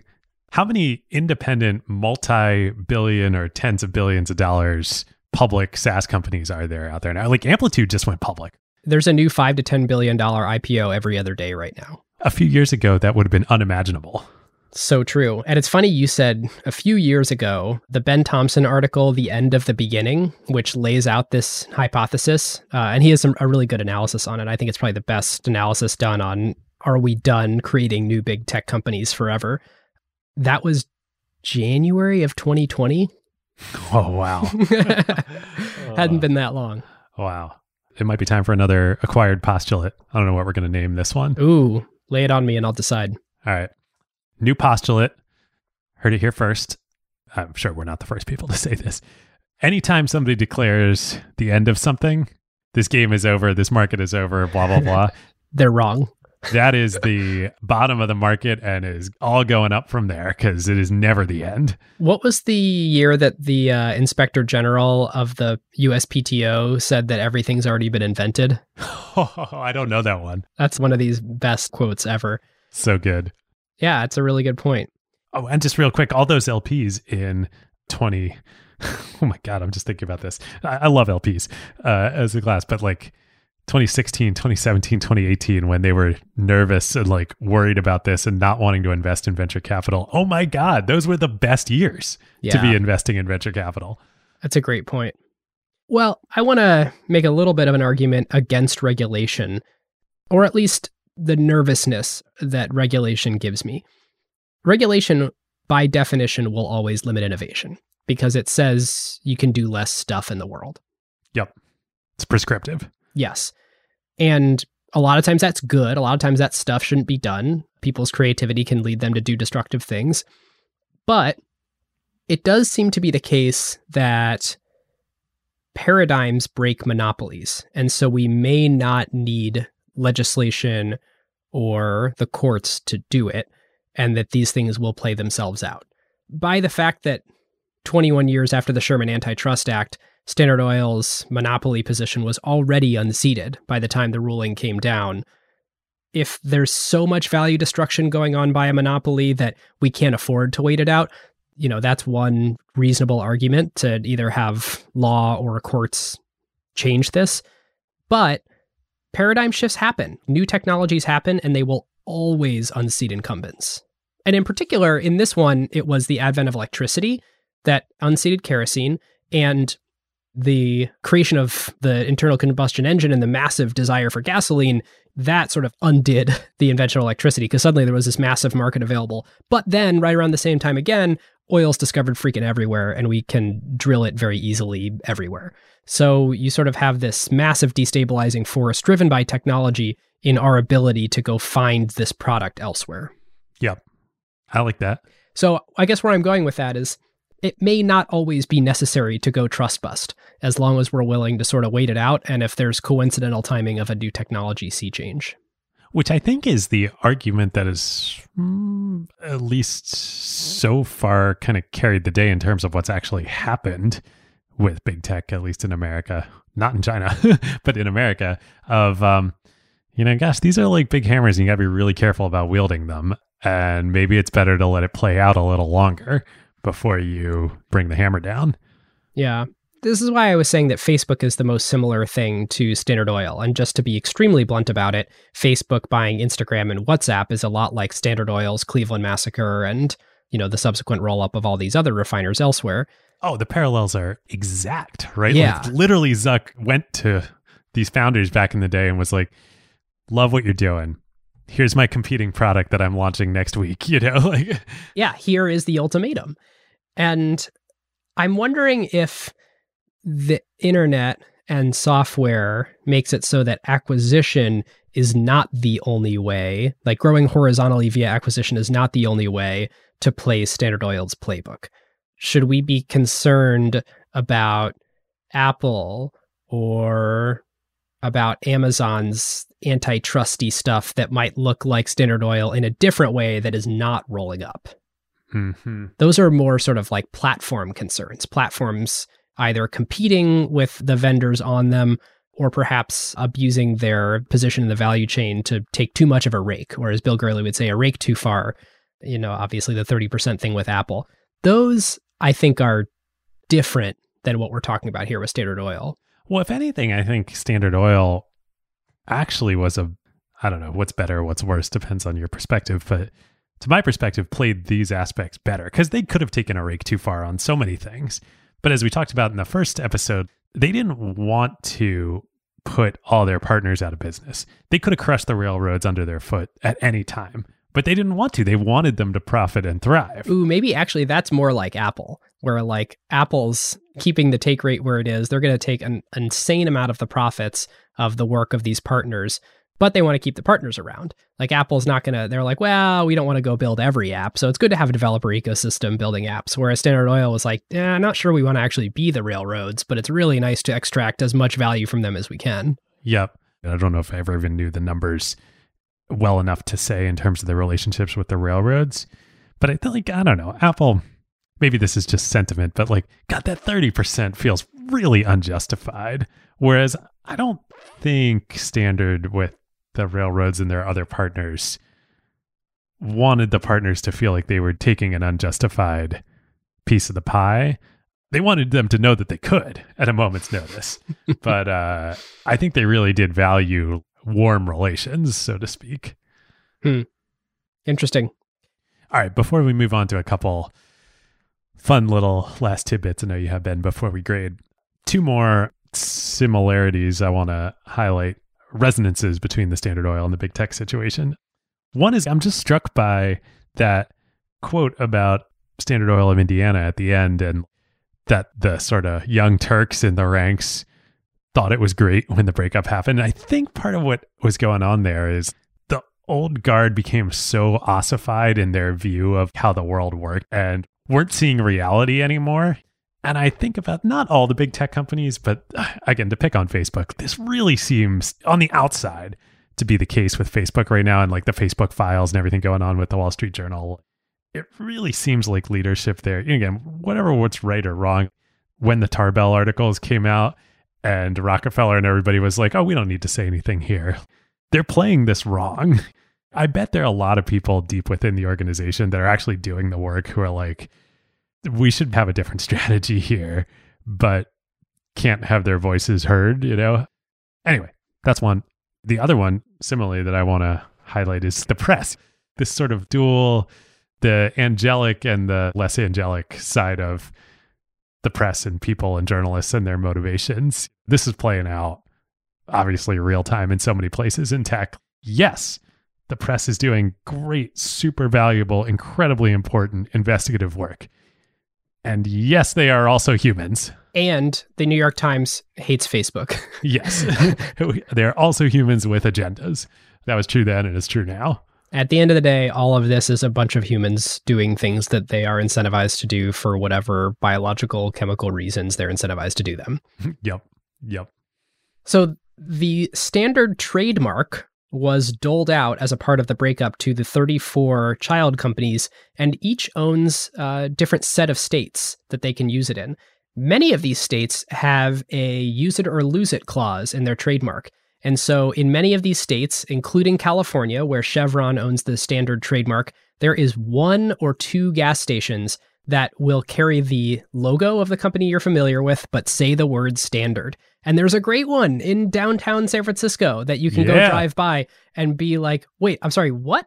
Standard. It lives. It lives. It's at uh, Market and Van Ness, right? Yep. Yep.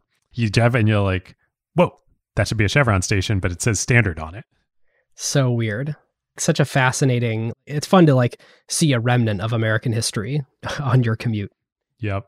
The second one is a very interesting harbinger of what's to come.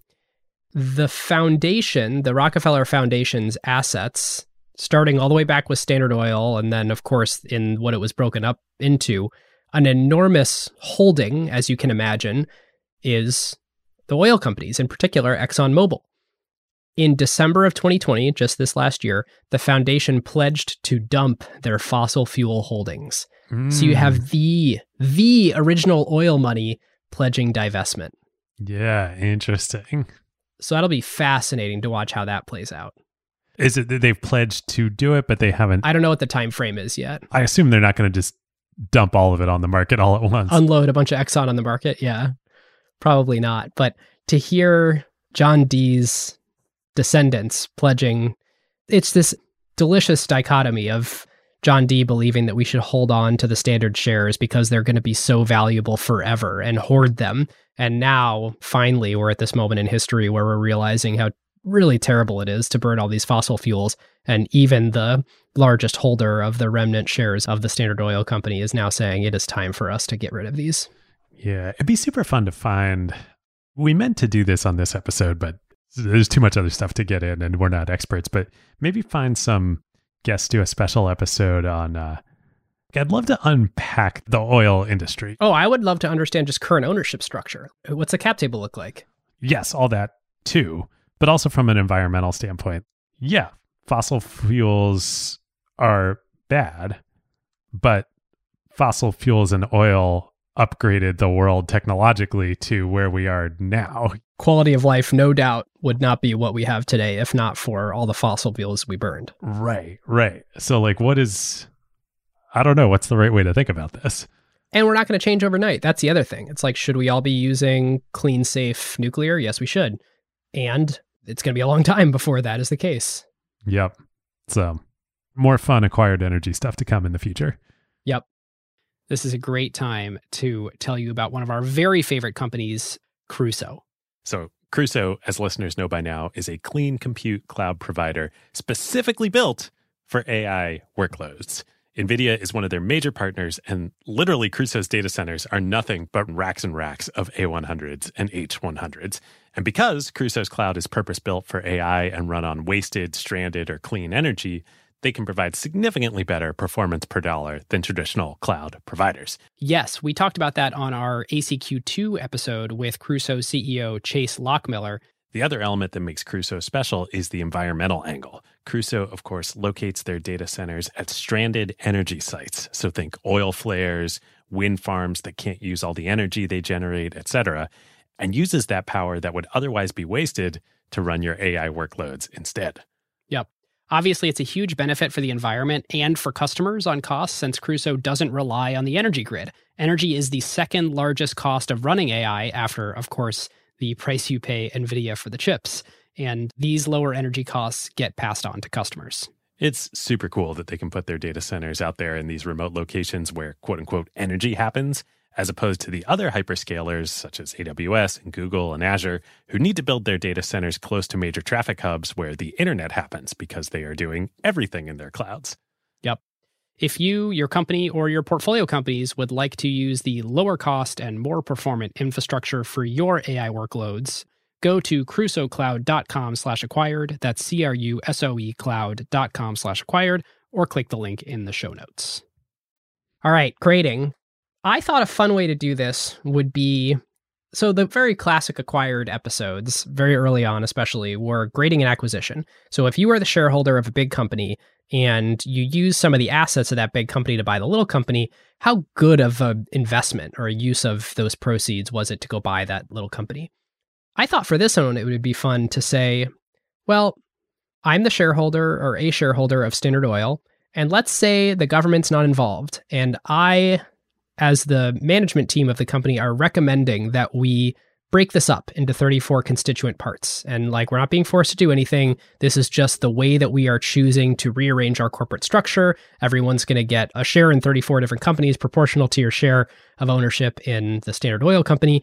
And that is the transaction that we are electing to make as a corporation. Are you saying it would be like, uh, I don't know if you're like a shareholder or a board director at Amazon and do I want to hold Amazon shares with everything, or do I want AWS shares and Amazon shares? Exactly. Or SpaceX. And you're like, do I want to hold SpaceX shares and Starlink shares? Or even going back to our, our eBay episode with PayPal.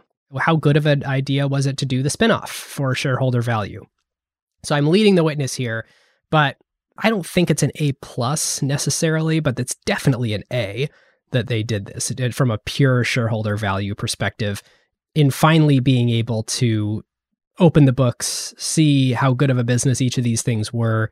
And there's an open question in my mind of what if you could just open the books of Standard Oil as a whole rather than break it into a bunch of little parts. But there is no arguing with it was a great move.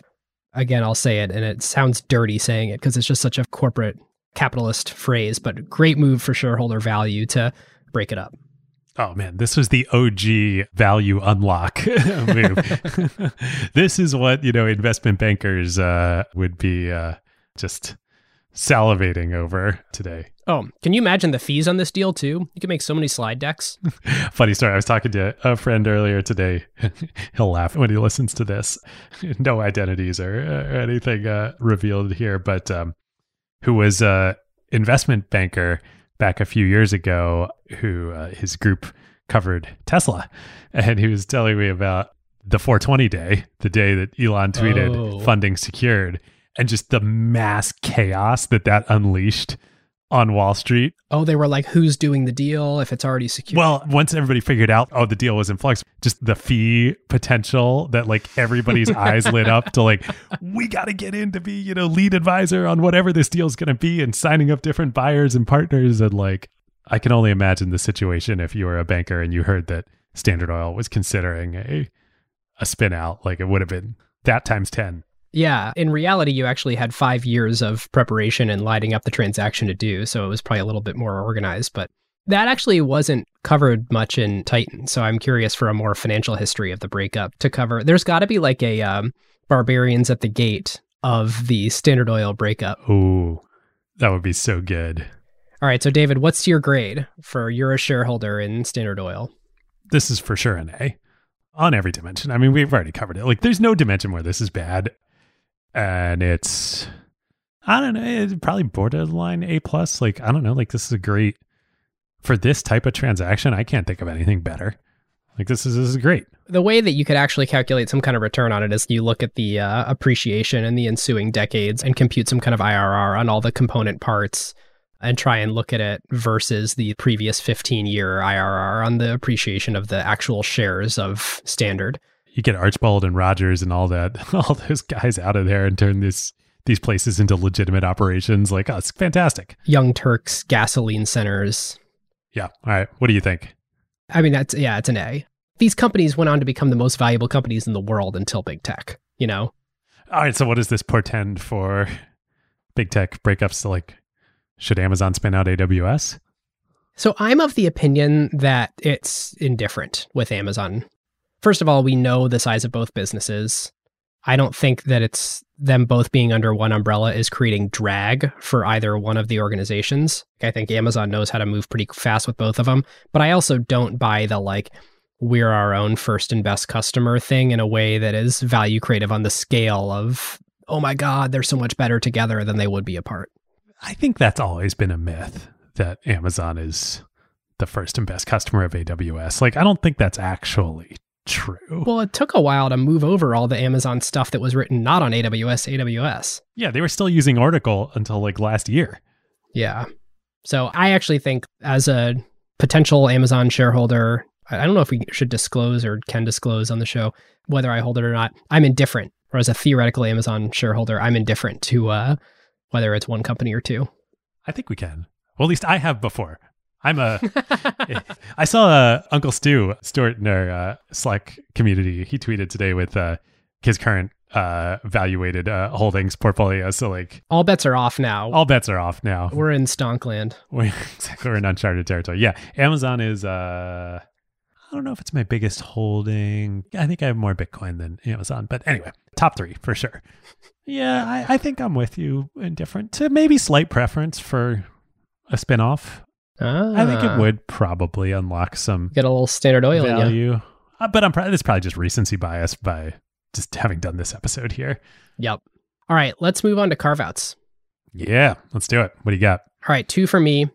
The first one is uh, the upcoming MacBook Pro with an M1X uh, or an M2 or whatever. I so desperately need this that This I am is your like white whale. pre making it my carve out just to will it into existence sooner.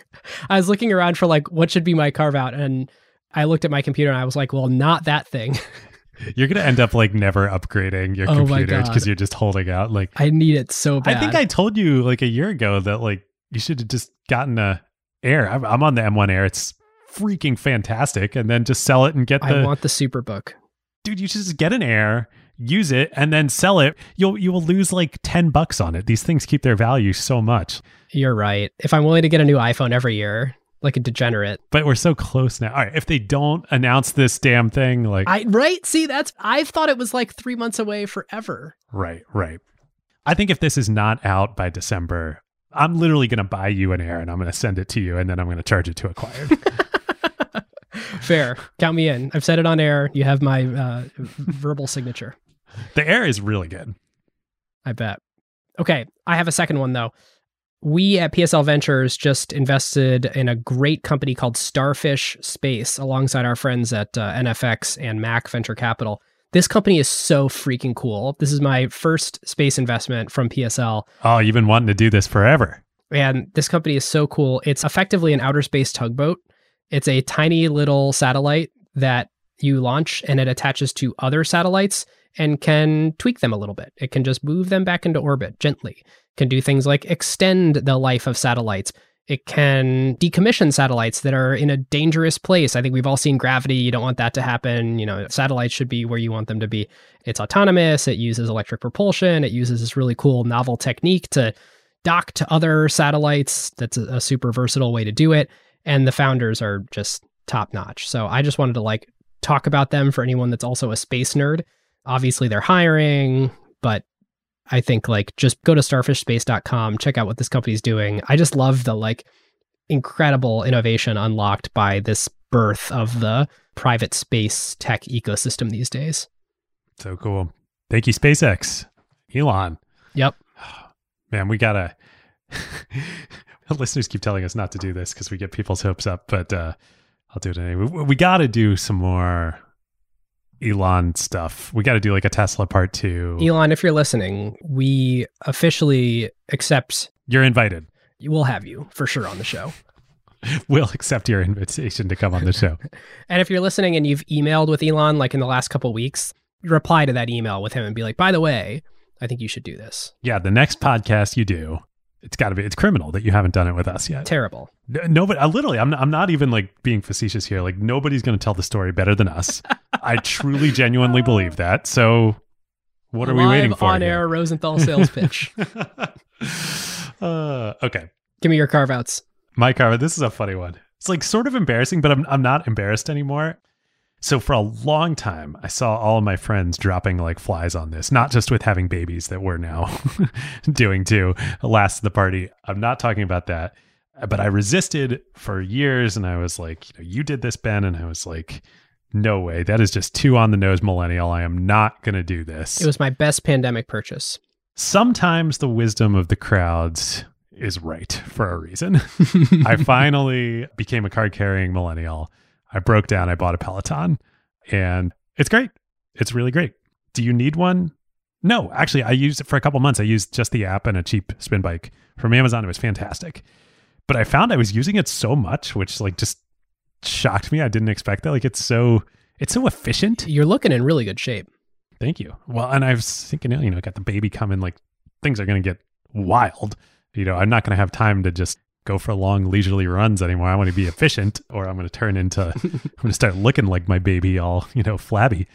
So yeah, then I broke down and I, I used Ben's referral code. Thank you. Got a Peloton. Pro tip. So I think this is different for everybody. Initially, I was like, all right, if I'm going to do it, I'm going to go all in. I'm going to get the Bike Plus. So I got the Bike Plus initially, and it's like really nice for sure but I had used a regular Peloton before and I was like, this is not, especially with the price drop on the regular Peloton, this is not a thousand dollars more nice. I can't believe it's a thousand dollar difference. There's so many things wrong with Peloton's pricing strategy, but you know, I don't say mean this to her, but I'm actually helping Peloton now. John Foley, if you're listening to this, come on the show. We'll talk about the pricing strategy. yes. I actually mean it. We should do a Peloton episode. If you know John, if you're friends with him, tell him he should come join us. I love it. This is great. We're just episode planning here. uh, anyway, yeah, it's great. It's great. Don't get the bike plus. At least right now, it's stupid to spend a thousand dollars more. But the main bike, it's really freaking great. And now I get amazing workouts in twenty to forty minutes, and I'm just so glad to now have this heading into crazy parent life. Welcome to the party, pal. uh, we'll have to check in. Uh, we'll do. You know, we'll have to do some like acquired group rides or something. Oh, that'd be fun. It'd be super fun. There's an acquired Slack. It's uh, got a great URL, acquired.fm slash Slack, nice and memorable. We are launching a thing. I think maybe, depending on the order of these episodes as they come out, we will have told you about this on a previous episode. But if not, then we are announcing today, for the first time, or the second time, the existence of the acquired job board. So, so many of you have been posting in the jobs channel for years now in the Slack. You have hired each other, you have gotten new jobs through the acquired community, and it warms our heart to see it because it's really cool to watch so many of you get to go work with each other. Levels, Solana Labs, Vouch, bunch of different places that are sort of our friends and you know close to the show have had folks join them. But now, if you go to acquired.fm slash jobs, that is in a nice, organized format where you can uh, browse. And there's even a little one liner next to each job of it's kind of making their, their Rosenthal sales pitch of why uh, this is a cool job and you should come work here. We curate them. So there's no one that's allowed to post there that we don't look at and approve and sort of decide personally that we think they're interesting opportunities. So yeah, go check them out. Acquired.fm slash jobs. Most of you know about the LP program, but I do want to highlight a recent episode that was friggin' awesome. We haven't shipped it yet as of recording this, but I bet it'll be out by the time we drop it. Uh, it is with Roneil Rumburg, the founder and CEO of Audius. So fun. I don't think I've had a better Web3 conversation on or off the show than with Ronil. I thought what was so cool about it was like we ranged from talking about like super technical, like deep stuff. Like Roneil is a computer science like major at Stanford. Like we were actually there at the same time I was at GSB. He was an undergrad. So then we were talking about fun like tech history stuff from that era. And then like towards the end, we're like, oh yeah, by the way, you're in the music industry. So tell us a little bit about like, you know, that. and he's like, oh, yeah. Oh, like hanging out with deadmau5 and 3LAU and yeah, like deadmau5. Like, yeah, he's really cool. He's a cool dude. Like, like what? yeah, for people who don't know, Audius is crazy. It has six million users and it's a crypto application. Like, it's I think that Brave and MetaMask are probably like the three largest applications by user count in all of crypto right now. Web three, yeah, yeah. He was like, "Oh yeah, like 3LAU, Dead Mouse, yeah, like they're really fun to hang out with." and we got into like the stuff that I was really curious about, which is like how does a decentralized application work also with like a standard web stack, like a Web two stack, where you definitely need web servers and you definitely need to serve an application to people using regular browsers. So really fun. I'm actually going to go listen to it because I feel like I've forgotten some of the conversation and want to want to re-listen. But check that out, acquired.fm slash LP. If you want to share this with a friend, you totally, totally should. One-on-ones are our favorite. We like to grow with high affinity rather than uh, a broadcast method. So pick a person that uh, you think would really enjoy this and please send it to them. And with that, listeners, we will see you next time. We'll see you next time. And well, next time you're going to hear from me because we did build up a little bit of a backlog will actually be in the past. but then the next time I talk to you, my life will have changed. So, yeah, it'll be wild. Totally wild. All right, listeners, later. We'll see you then. Who got the truth? Is it you? Is it you? Is it you? Who got the truth now? Huh?